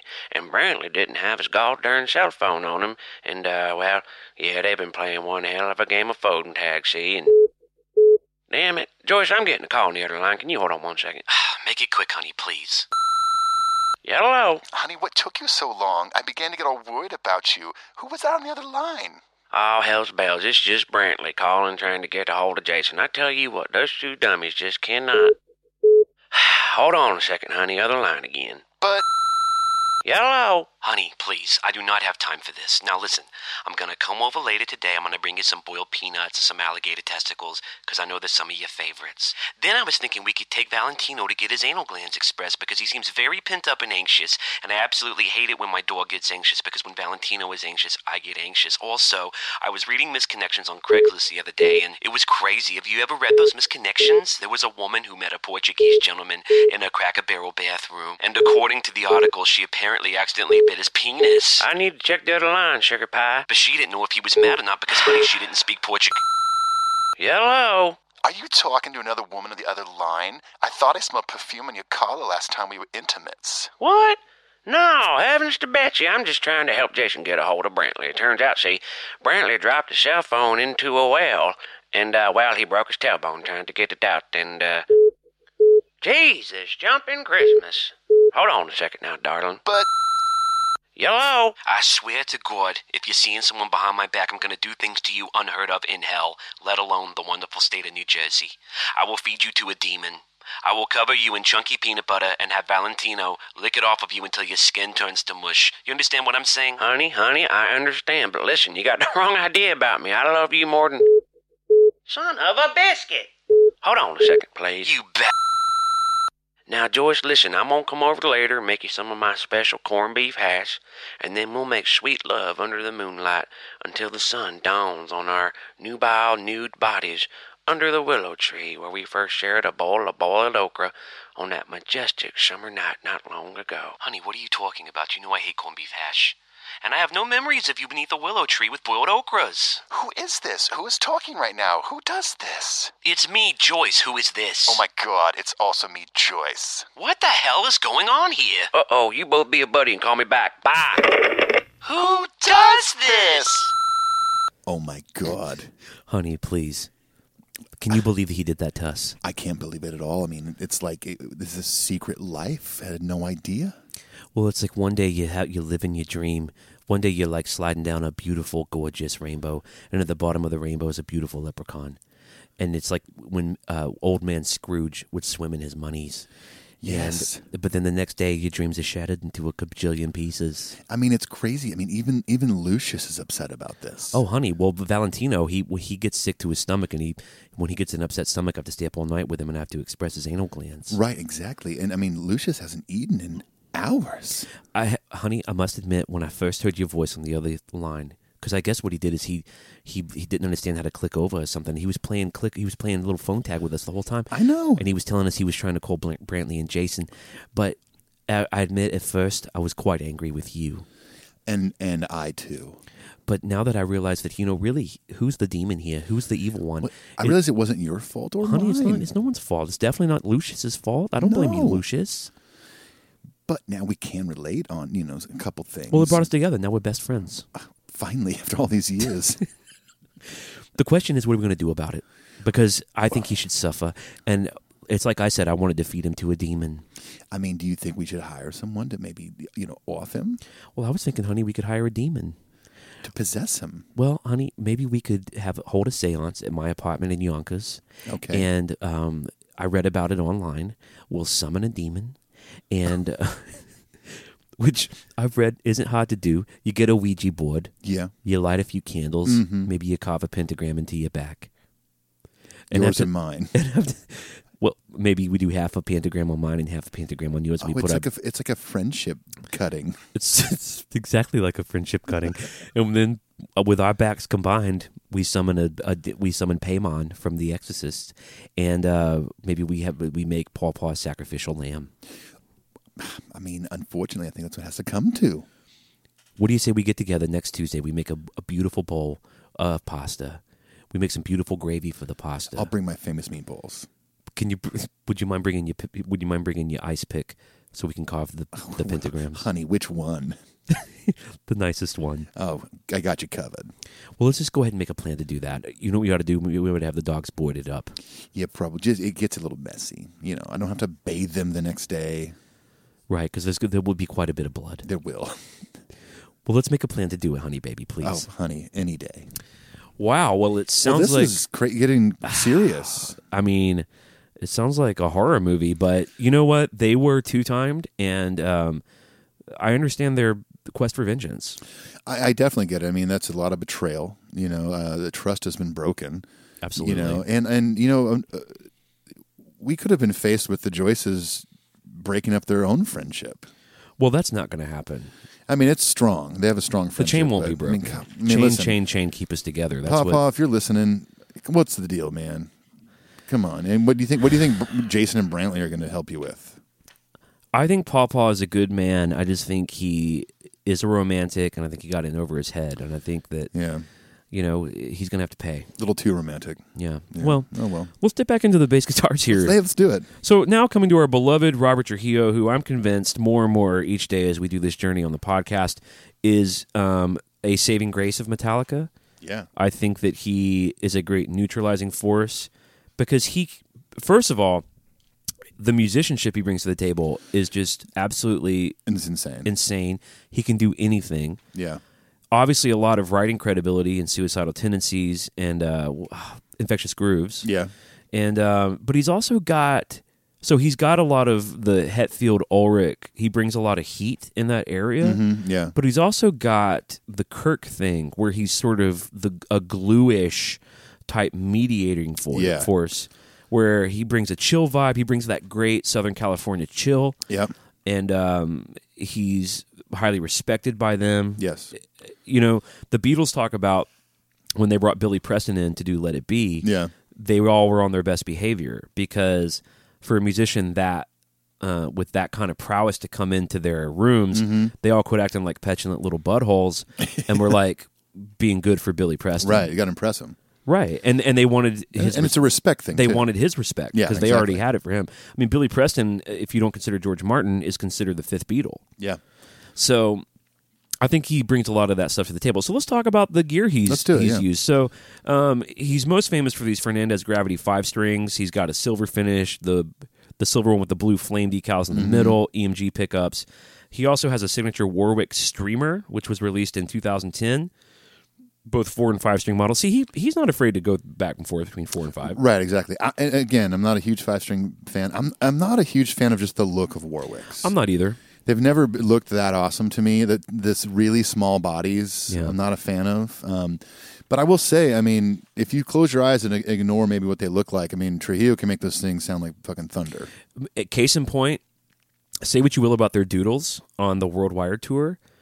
When Robert and Kirk are playing, Robert sounds like a bass player and a drummer at the same time. Yeah. And that's no joke. Oh yeah. And, you know, we talked a little bit about on the last episode about finger picking versus uh, using an actual plectrum. Right. And I gotta say, man, for a dude that only uses his fingers, especially on songs like Whiplash or Yeah. Spit Out the Bone, Yeah. that dude's bringing some serious heat. I mean, his, yeah, his his right hand is so fast; it's insane. He also has a signature Sonus RT made by Zon Guitars, which is the killer clown guitar. Oh, right, yeah. which that's super fun. The graphic was conceived and hand painted by Dennis Luke Romans of Cool Hand Creations. How about having a nickname that's just a boring name? This is Luke. Yeah, Dennis Luke Romans. I'm gonna start putting my middle name in quotes. Ethan, air quotes, John Luck. Well, my name's Ethan Luck, but my stage name is John Luck. yeah, so- something not as unique and cool. Dude, I just started watching that show um, Barry on Barry. HBO. I don't, I don't know this one. It's um B oh, a r r y. or- yeah, I'm spacing on. It's the he was the head writer for SNL and he did a Weekend Update. Bill Oh, Hader. okay. It's Oh, Bill Hader. oh, sweet. He plays a hitman who kills people for a living, like ex military, Right. PTSD from military. Kind of got back home, is kind of lost. Got into being a hitman because he's a stone cold killer. Yeah. He's getting lost in life. He's depressed. He no longer derives any type of purpose or joy from uh, from, from murdering people Right. and um, he's supposed to murder a guy out in uh, L.A. and he's following him to case him and murder him, and he stumbles into an acting class. And he sort of, by happenstance, gets drug on stage in an acting class and does a scene, and he's horrible at it, but he gets the bug, Oh, and he okay. wants to become an actor. Okay. So it's him juggling his nightlife as a hitman, Yeah. But during the day, he's like auditioning for like commercials. And That stuff. sounds pretty awesome. Bill Hader's a funny dude too. It's pretty Is it kind cool. of a com like a dark comedy? It's a dark comedy. Okay. but his name is like Barry something boring. Yeah. and they they they get him beside him as Barry Block. Barry Block. Barry Block, and this time it's personal. In a world where Barry Block runs the show. Um, okay. He also plays Fender P and jazz basses. He's got a Yamaha TRB5 P2 five string, a customized green Rickenbacker, which is badass. It's That one is similar badass, similar yeah. to 4001 that Cliff played and Paul McCartney played. And uh, various Nash P bass copies. You ever played a Nash guitar? um, I haven't, but they are apparently amazing. Well built. They're uh, they're built here, right? I believe they are built here. In Nashville. Oh my gosh! You just stop. I it. can't believe it. I love that. Uh, we're about to talk about it, I guess. That, that Jaco Pastorius jazz bass. I never knew it was called the Bass of Doom. I didn't either. That's really pretty rad. It's a it's a defretted mid '60s Fender jazz bass that Jocko owned, restored and finished. A lot of extensive damage. I read today that he has since returned it to the Pistorius family. I didn't realize it was actually his. oh yeah, he, he recorded most of his recordings were with the That's bass of cra- Doom. and Robert toured with it and played it on stuff. Yeah. That's so awesome. Right. I, I just thought it was like a replica or something. No, that's it. I mean, he's he's tied to Jocko. I mean, he he produced We did that documentary. yeah. that documentary about Jocko. And for those of you who don't know, Jocko Pistorius is a famous jazz fusion. genius, like uh, Miles Davis level uh, jazz bass player. His friends actually call him Jocko Steve Pretorius. exactly that cutting edge nickname that you always wanted. Um, and that's kind of all we have about Rob's bases. I mean, yeah, I mean, it, I think we can all agree here that no matter what bass Rob plays, it's going to sound amazing. He's that kind of player because a common thing you know that is often talked about in music is you know you take someone like an Eddie Van Halen or in this case, a Rob Trujillo, if you handed him like a shitty Squire something bass that was two hundred dollars, plugged into like a little crate bass amp, guess what? He's still gonna make it sound badass. he's just got a great touch, Yeah. and he's a he's a consummate musician. Yeah. we're all really lucky to have him.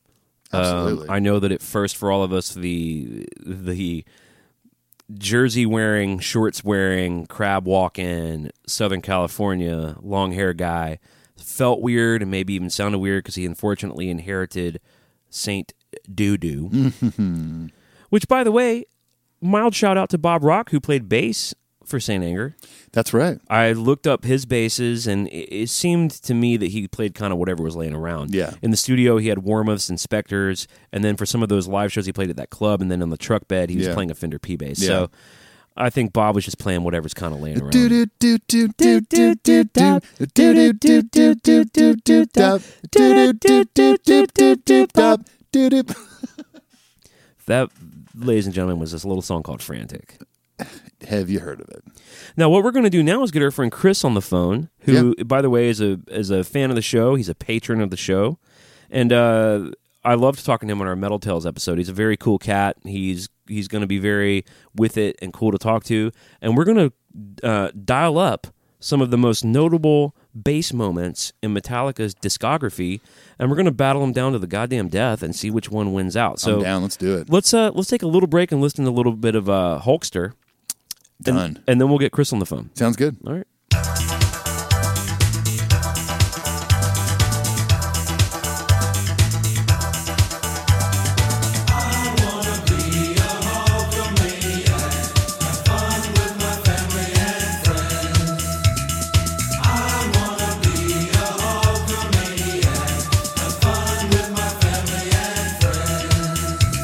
If you want to be a Hulkamaniac, I can sure tell you how to stay on track. You gotta train, say your prayers, eat your vitamins too.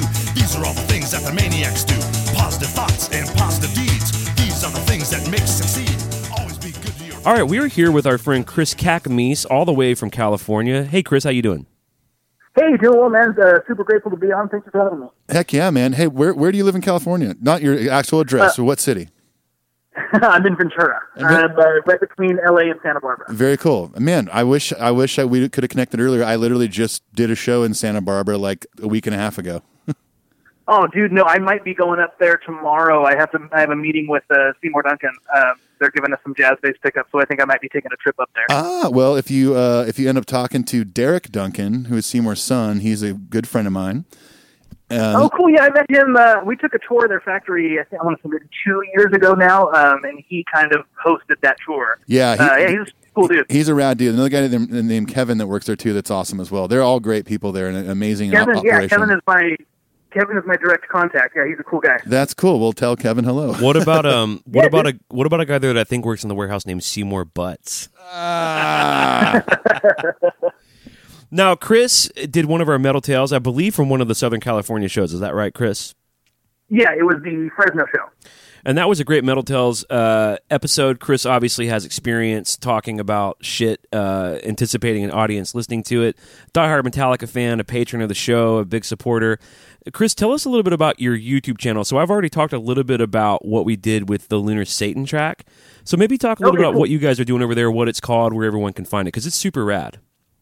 Yeah, we've uh, we've actually expanded a little bit in the recent weeks. Um, we used to be called Basic Gear Review. The channel is now called the Base Channel. Uh, same logo. I just wanted to expand a little bit. As you can imagine, a name like Basic Gear Review kind of paints us into a corner of well, any video we do has to be gear centric, and we kind of wanted to get out of that a little bit. Where we still do the gear demos, but I wanted to do base covers.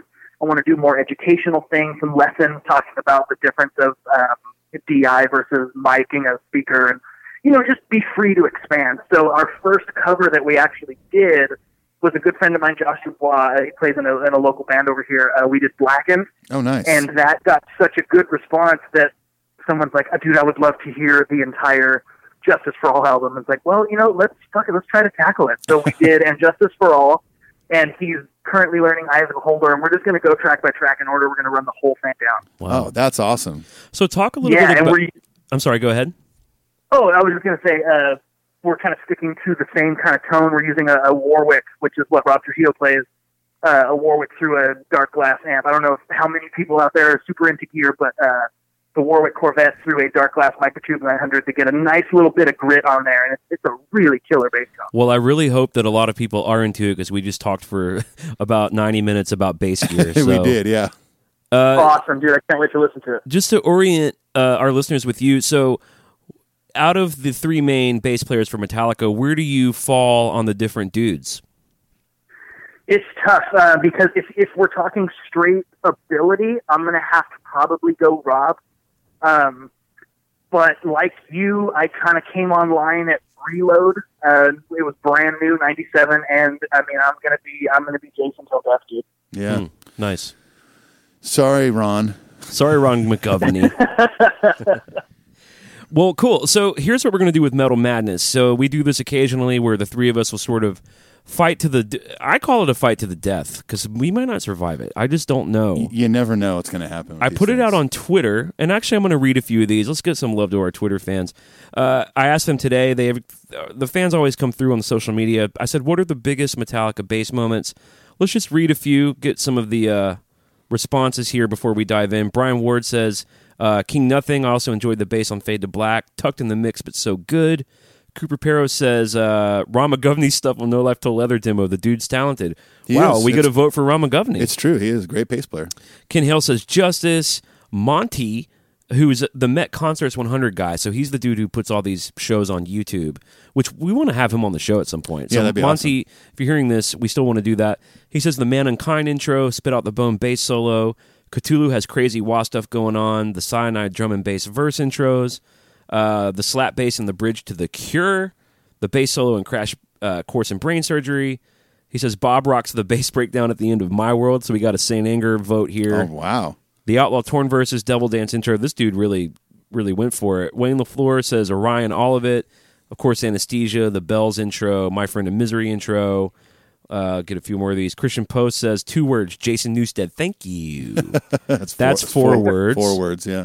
uh, King Nothing 1982 says the Jason Bay solo and Cunning Stunts. Jason Wood says Cliff at the day on the on the green. Jason's extended My Friend in Misery jam was legit. Robin Kirk doing Dead Jail or Rock and Roll with Michael Monroe was epic. Michael says the Orion solo. Anya says at 3:59 in Orion, that bit still transports me almost physically to being a teenager and lying on the living room floor reading every single bit of information on the inner sleeve while listening to the LP. Uh, Kigney 9189 says the bass solo on Orion, My Friend in Misery, and the bass intro to Devil's Dance. There's a little reload sauce for us, There we Chris. go. Rob says uh, Cliff actually does some impressive stuff on Seek and Destroy that goes under the radar. Listen closely on the pre-chorus and choruses. Um, Ralph Chevetto says Newstead's work kicks ass on the entire EP of Garage Revisited. His bass sounded so good and then unfortunately disappeared on Justice, of course. Our friend Riot Sabbath Bloody Podcast says Crash Course has some of the first Metallic tracks from Newstead. His tone crushes. Um, Andy Brown says, "My friend in misery." Oscari says, "Intro to Devil's Dance." So there's sort of the uh, sampling. That's the the temperature of, of the Twitter pool over there. So let me explain how this works to those who may not know. So we're going to we have a Sweet 16, the Metal Madness, and we're going to pit two versus each other. Whichever wins by best of two or two of best two of three. Yeah. I hate doing numbers. I should never talk about numbers. It's, it's a best of three per song. best of three. That's what I'm trying to say. Thank God. Thank goodness for you, Ethan. Hey, happy to be here. Mathematician Ethan Luck. it'll move on to the next round and we encourage um, arguing we encourage trying to be persuasive we encourage um, We encourage- challenging to dual, dual challenging Knife fights. and with no further ado i think we should get into it chris you ready I'm so ready. Let's do some metal madness. all right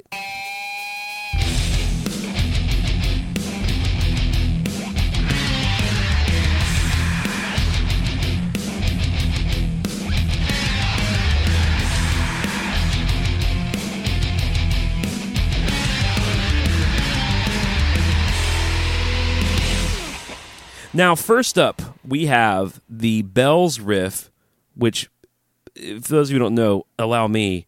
Oh, that one. Exactly. Now, Chris, that sort of flanging effect on bells, what exactly are they using effects wise? What was Cliff using to achieve that sound? Well, I know in that era he was definitely using that Morley uh, Power Fuzz Law, the original. They've since made a reissue. Uh, but, I mean, I don't know too much about Cliff's rig. Legend has it he was using an electroharmonic stick muff at some point. Um, but I'm not entirely sure about any kind of uh, modulation effects such as flanging or anything. But obviously, definitely some fuzz, definitely some wah. Right. Yeah. Right, I didn't. I I guess I misspoke. It was like a, f- it was like a fuzz and then sort of an envelope filter wah sound. Yeah. Yeah. All right, so we're- right here at the top, this is going to be tough. We got the bells riff versus anesthesia pulling teeth, Jeez. and I'm I'm going to lead us off. I'll start us off. I'm going to go with the bells riff. What about you, Chris? Uh, it's, it's easy. It's got to be bells. I'm going to say bells too. Okay, bells. No disrespect to the masterpiece that is anesthesia, but Well, anesthesia's going to come no, knocking. but you walk into any any guitar center with kids playing bass and they're not playing anesthesia; they're they're playing through the bell. Absolutely, great That's point. right.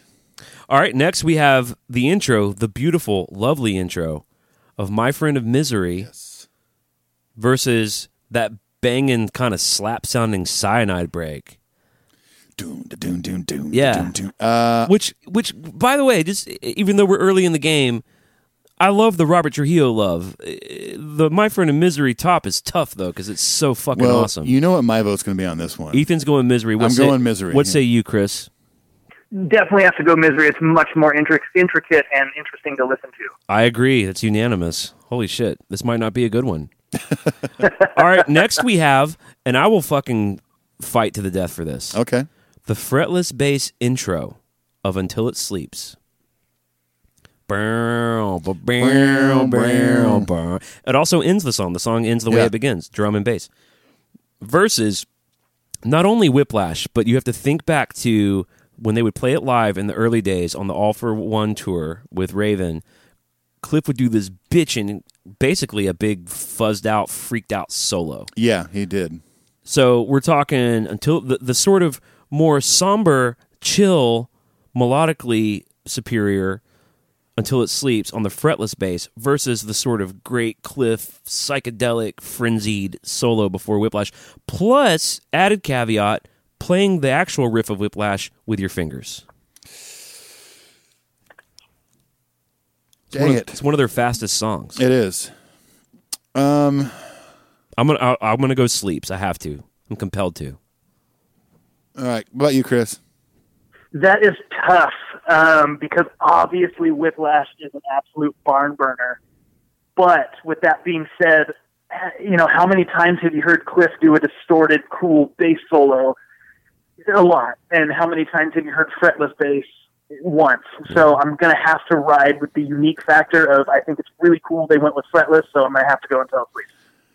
Doesn't matter what I think, but I would say until it sleeps as well. Wow. It's unanimous. This is getting easy. Have we ever had a full Metal Madness that was completely All right, unanimous? That's where we're at so far. All right. Next up, the beautiful layered volume swell intro of Damage Inc.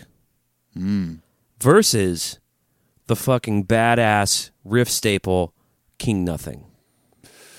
Um, I'm going to go and start this one off, and I'm going to say the intro to Damage Inc. I'm going to go ahead and say King Nothing. The tiebreaker goes to Chris Kakamis. Oh damn. Okay. Um, I'm gonna have to go King Nothing because I enjoy playing it more. Hey, hey, that's It's valid. just Such a swagger riff, dude. It it is cool. I'm I'm not knocking it at all, but I, I just I love that beautiful intro to Damage Inc. Man, And I will say this sort of th- that victory sort of in part goes to one Mr. Jimmy James Hetset because on the demo where he played the bass, that riff is there. yeah. So there you go. No, Jason, it goes dong dong dong dong dong dong dong. Can you imagine showing that riff? Right. Because as badass it is, it's so like meat and potatoes. Yeah. He's like, yeah, I got it, dude. Yeah. I think I can play I that. think I can play the King Nothing riff. Okay, next some a little more. Oh, this is sad. This is sad because it's going to get bulldozed. Oh, okay. The intro, the be- Robert Trujillo's only writing credit on Hardwired to Self Destruct, his beautiful intro to Mankind, which is kind of a Jaco Pastorius homage ish, Yeah. beautiful little melodic thing, versus the Orion solo, the bass solo in Orion. Yeah. I think we know the answer to this one. yeah, it's got to be Orion, right? what From- do you think, Chris? Uh, the, again, that's tough because they're both intensely melodic. Um, I mean, you've got Orion that's just a classic for well over 30 years. I do really like The Man Unkind, but you got to go with Orion. Yeah, I'm going to Ryan too. That's unanimous. So when I plan these out, I sort of put it into a randomizer. Yeah. so I don't really get to pick how they stack up. And Sure. so- some of them are unfair. What can I say? Yeah. Bl- blame Elon Musk. I do. Yeah. Blame him for everything. Um, next up, we have the God that failed versus our only Bob Rock love, Frantic. I'm going the guy that failed. Sing the bass part to the God that failed. Do do do do do do. Da-da-doo, da-da-doo, da-da-doo. Do-do-doo, do-do-doo. What do you think, Chr- Chris? For, let me ask you this first of all before you weigh in, because I, gu- I guess it's over. We've already decided God failed. What do you think about Saint Anger? What do you think about the sounds, the tone, specifically because your area of expertise is the bass? What do you think about what Bob Rock brought to the table, parts wise, tonally, uh, to Saint Anger? Uh, totally, it's not my favorite, and the parts are good, but they're a little kind of cookie cutter. Like it's not—he's not really doing very many interesting things like Cliff or Jason or Rob would have done. It follows But the to be guitar fair- a lot. Yeah, and I mean, to be fair, Saint Anger isn't necessarily an intricate album riff wise. So that being said, I feel like what Bob played fits it really well. And props to him for stepping up and doing it. Yeah, for sure. It is interesting they had him play on it, but uh, and, like James just didn't do it or something. But I guess they did a lot of like live jamming for their songs too. I mean, so- they wrote that record live. Yeah. I mean, they wrote it while jamming on the main floor. Right, So yeah.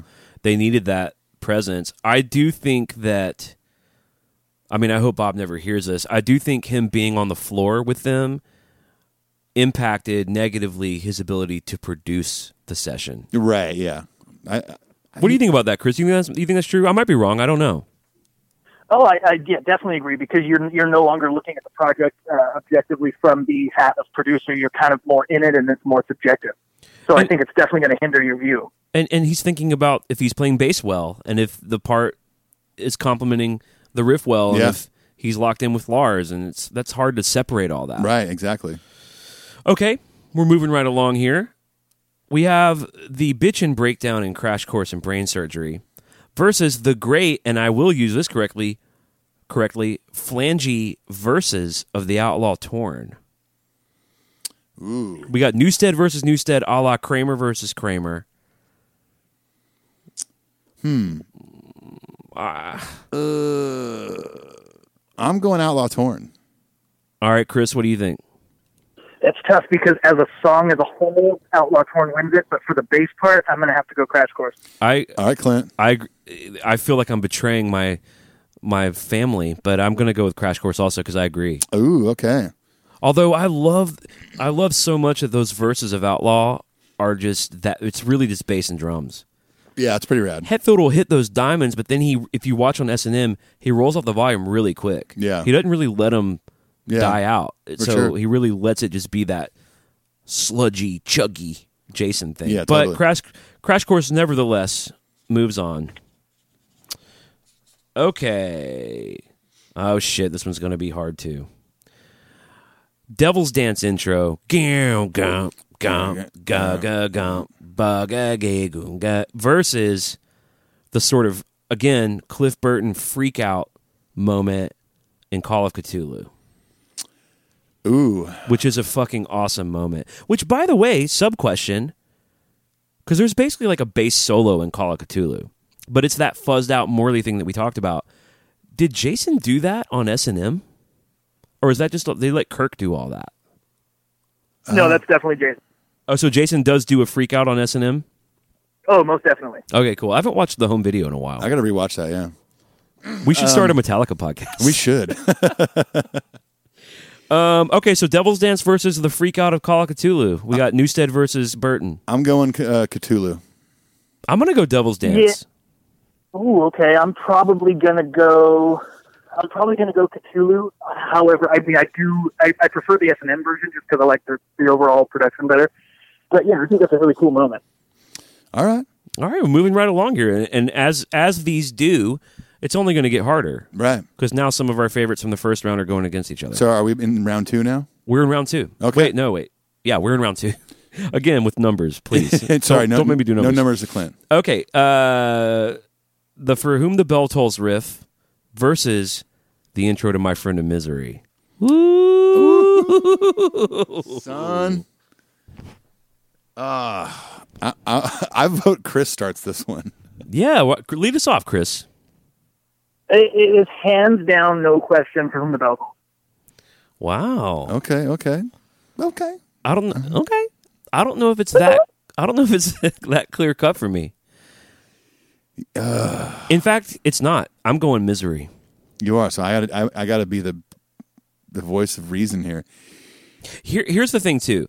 When you hear that riff and bells, there's a little bit of confusion about is that a guitar or a bass, and that might even be that might even be a point of um, a positive point for it, a- Right. a pro in the pro column. But the my friend of misery intro is clearly a bass guitar. The bass guitar is the star. Right. Yeah. when he puts all the fuzz on it and it's all fucked up you you're like is that a guitar is it a bass I see you trying to talk me into that one. i'm just i'm hey i'm just putting it out there what my vibe is um. Ja-do-do, ja-do-do, ja-do-do, I, ja-do-do, Mm. I think I ja-do-do. still have to go with misery. woo and a Sorry, Chris. Oh. surprising upset Oh, Bells loses it.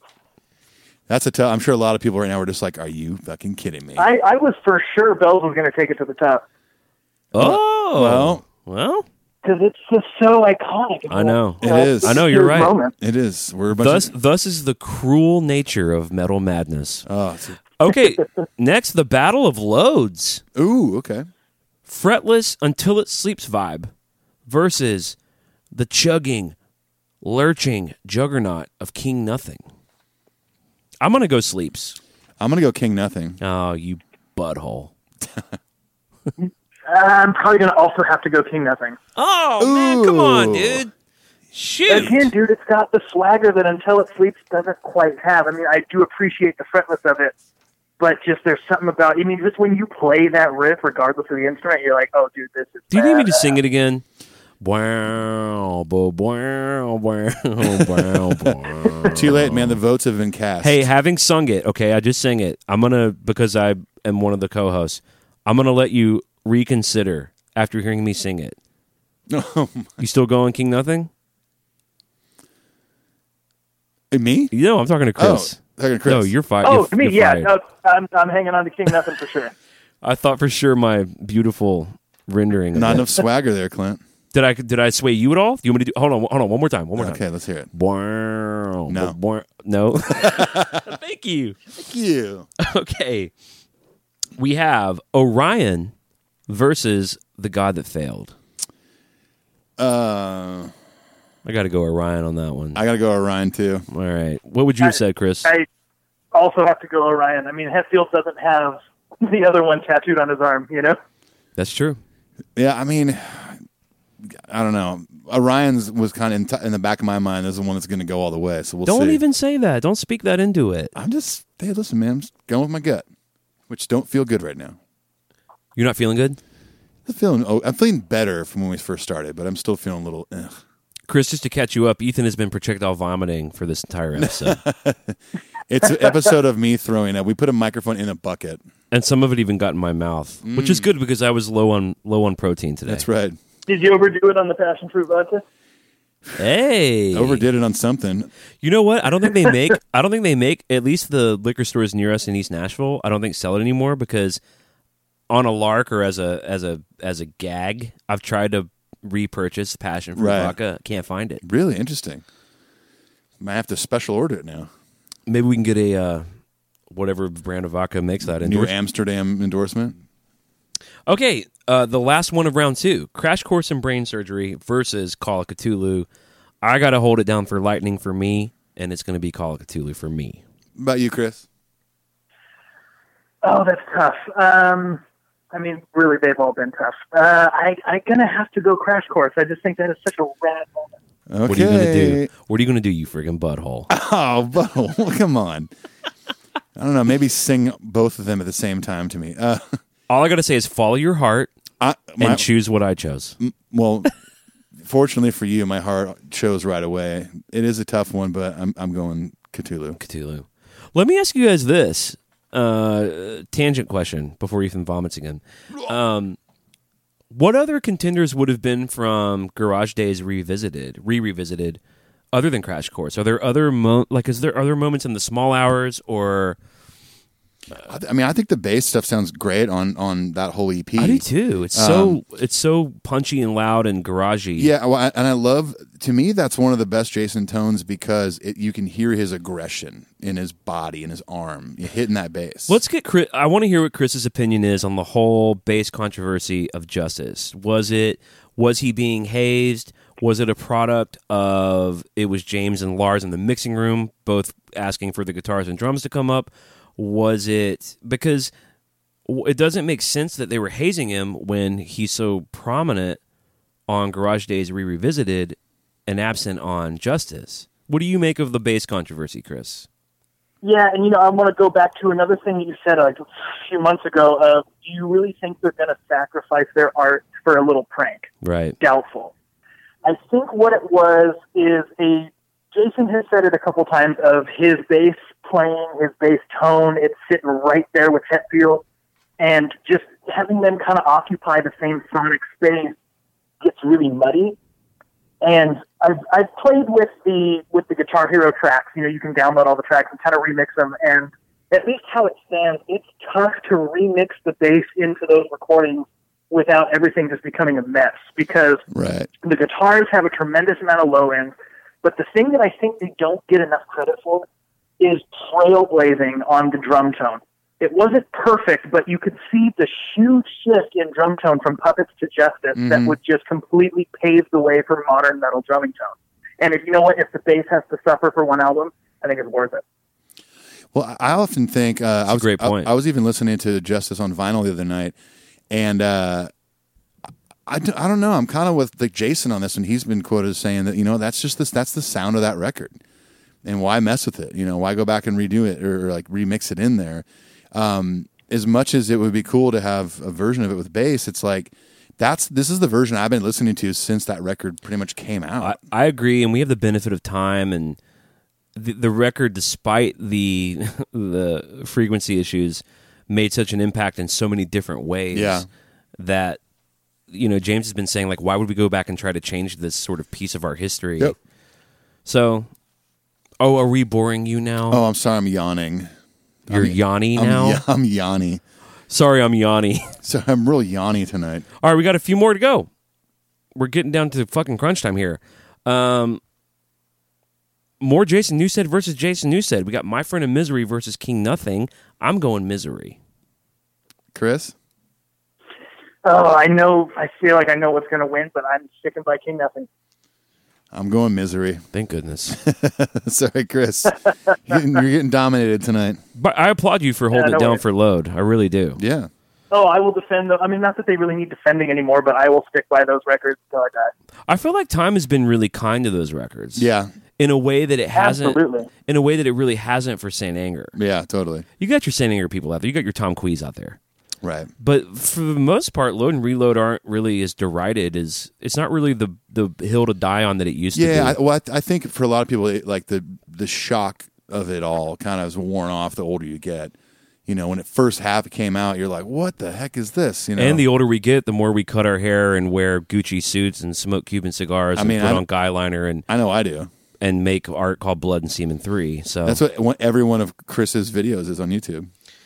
all right, and to round out, He he, he demos basses and bass gear, smoking a Cuban cigar dude, in a totally, Panama hat. and and That's drinking, how you get the views, man. That's right. and he's drinking out of the piss Christ jar the whole time.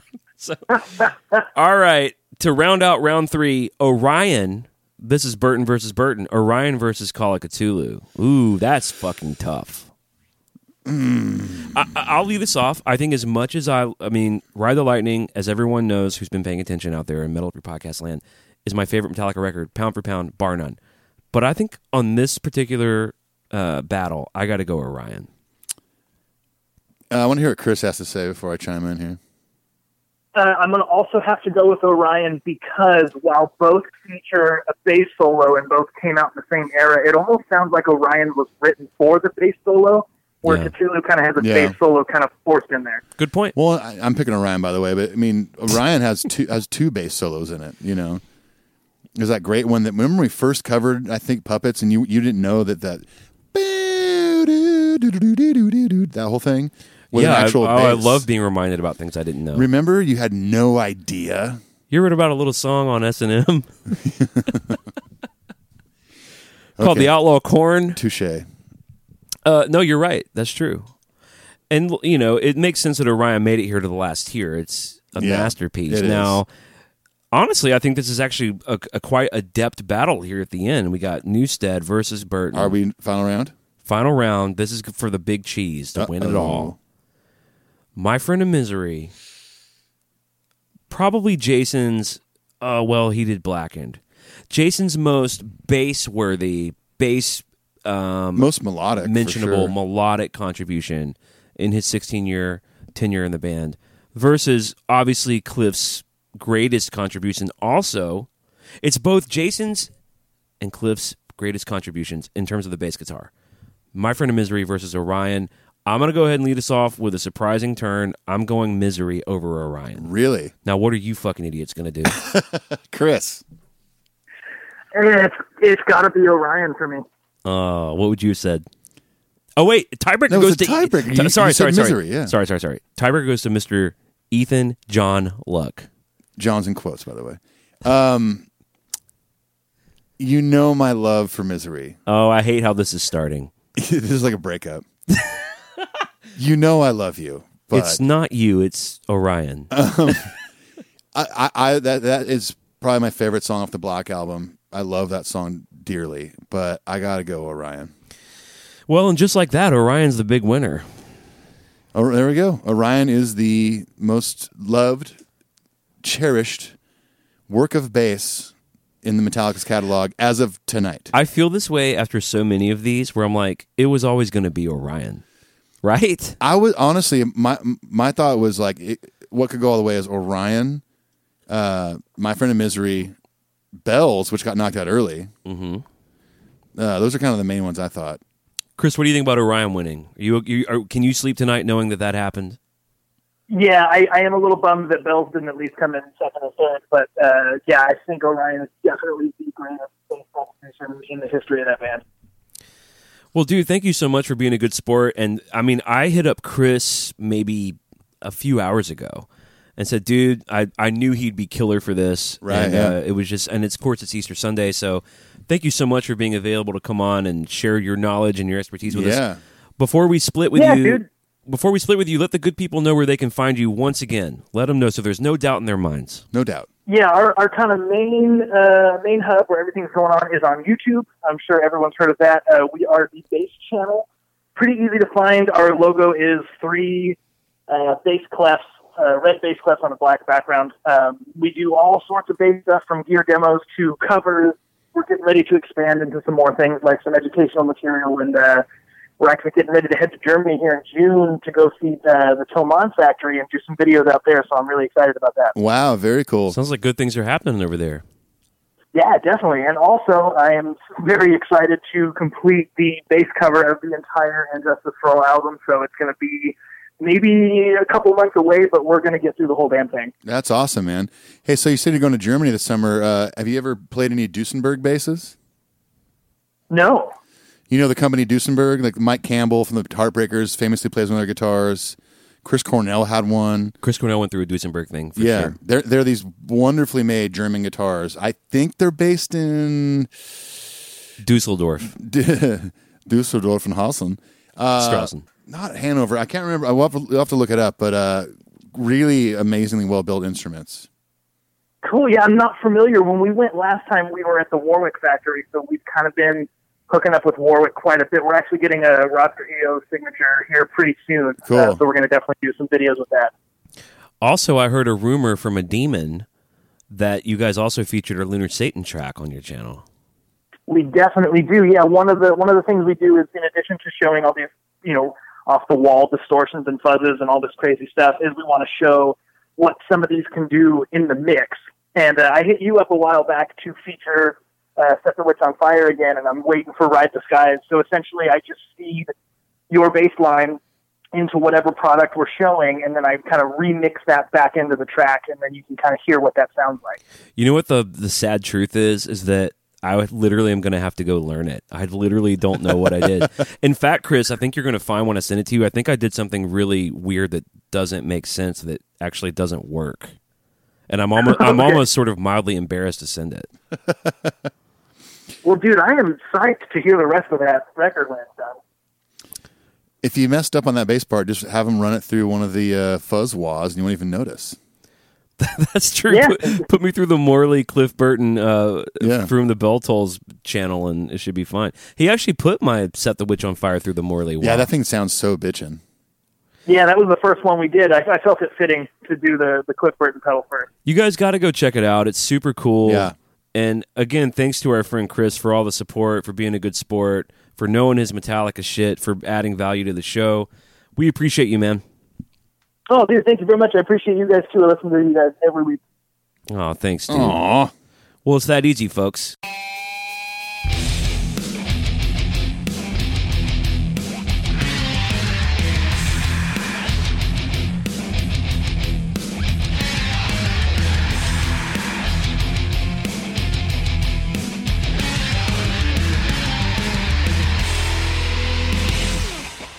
Man, what a cool dude. Super cool. I love talking to Chris. Yeah, thank you again, again to Chris for taking the time to do this kind of late at night. We're uh, we're actually a little past due on this episode dropping, but we're uh, It's okay because we were having fun always. we're having fun always. Uh, Clint and his wife got to watch their beloved Game of Thrones, which is we started a little late, but you know what? Ap- According to everyone in the world, this is a show I got to watch. I think once it happens to you, you'll be like, oh, yeah. Now, I- I personally believe that it jumped the shark about two or three episodes ago. Okay, I kind of got annoyed. okay. Um, but my wife loves it, and much like the dirt, it's just fun. Okay. And I'm at an age, and you know, I think you maybe feel this way too, but like, I'm at an age where being snobby is so uninteresting to me, mm-hmm. and having fun with something and choosing, like, you can watch a movie and you can be like, that would never happen, and it takes you out of it. And Yeah, you- yeah, I don't like you that. constantly are sort of uh, just uh, b- drum, drumming up a bad time about things Yeah, exactly. or and i do this in my relationships too with my friendships and my wife you can sort of choose to lean in and have a good time have goodwill Mm-hmm. show grace be on a ride Yeah. and enjoy your fucking life Just enjoy it. and so i think that you're gonna like it dude Okay. it's a rich story i mean it's it's definitely dramatic and rich i mean they're pumping a lot of money into it Yeah, it for looks sure. good it's fascinating I will eventually watch the whole series, like- but like I said before, I'll probably wait for it to be done and then then dive in.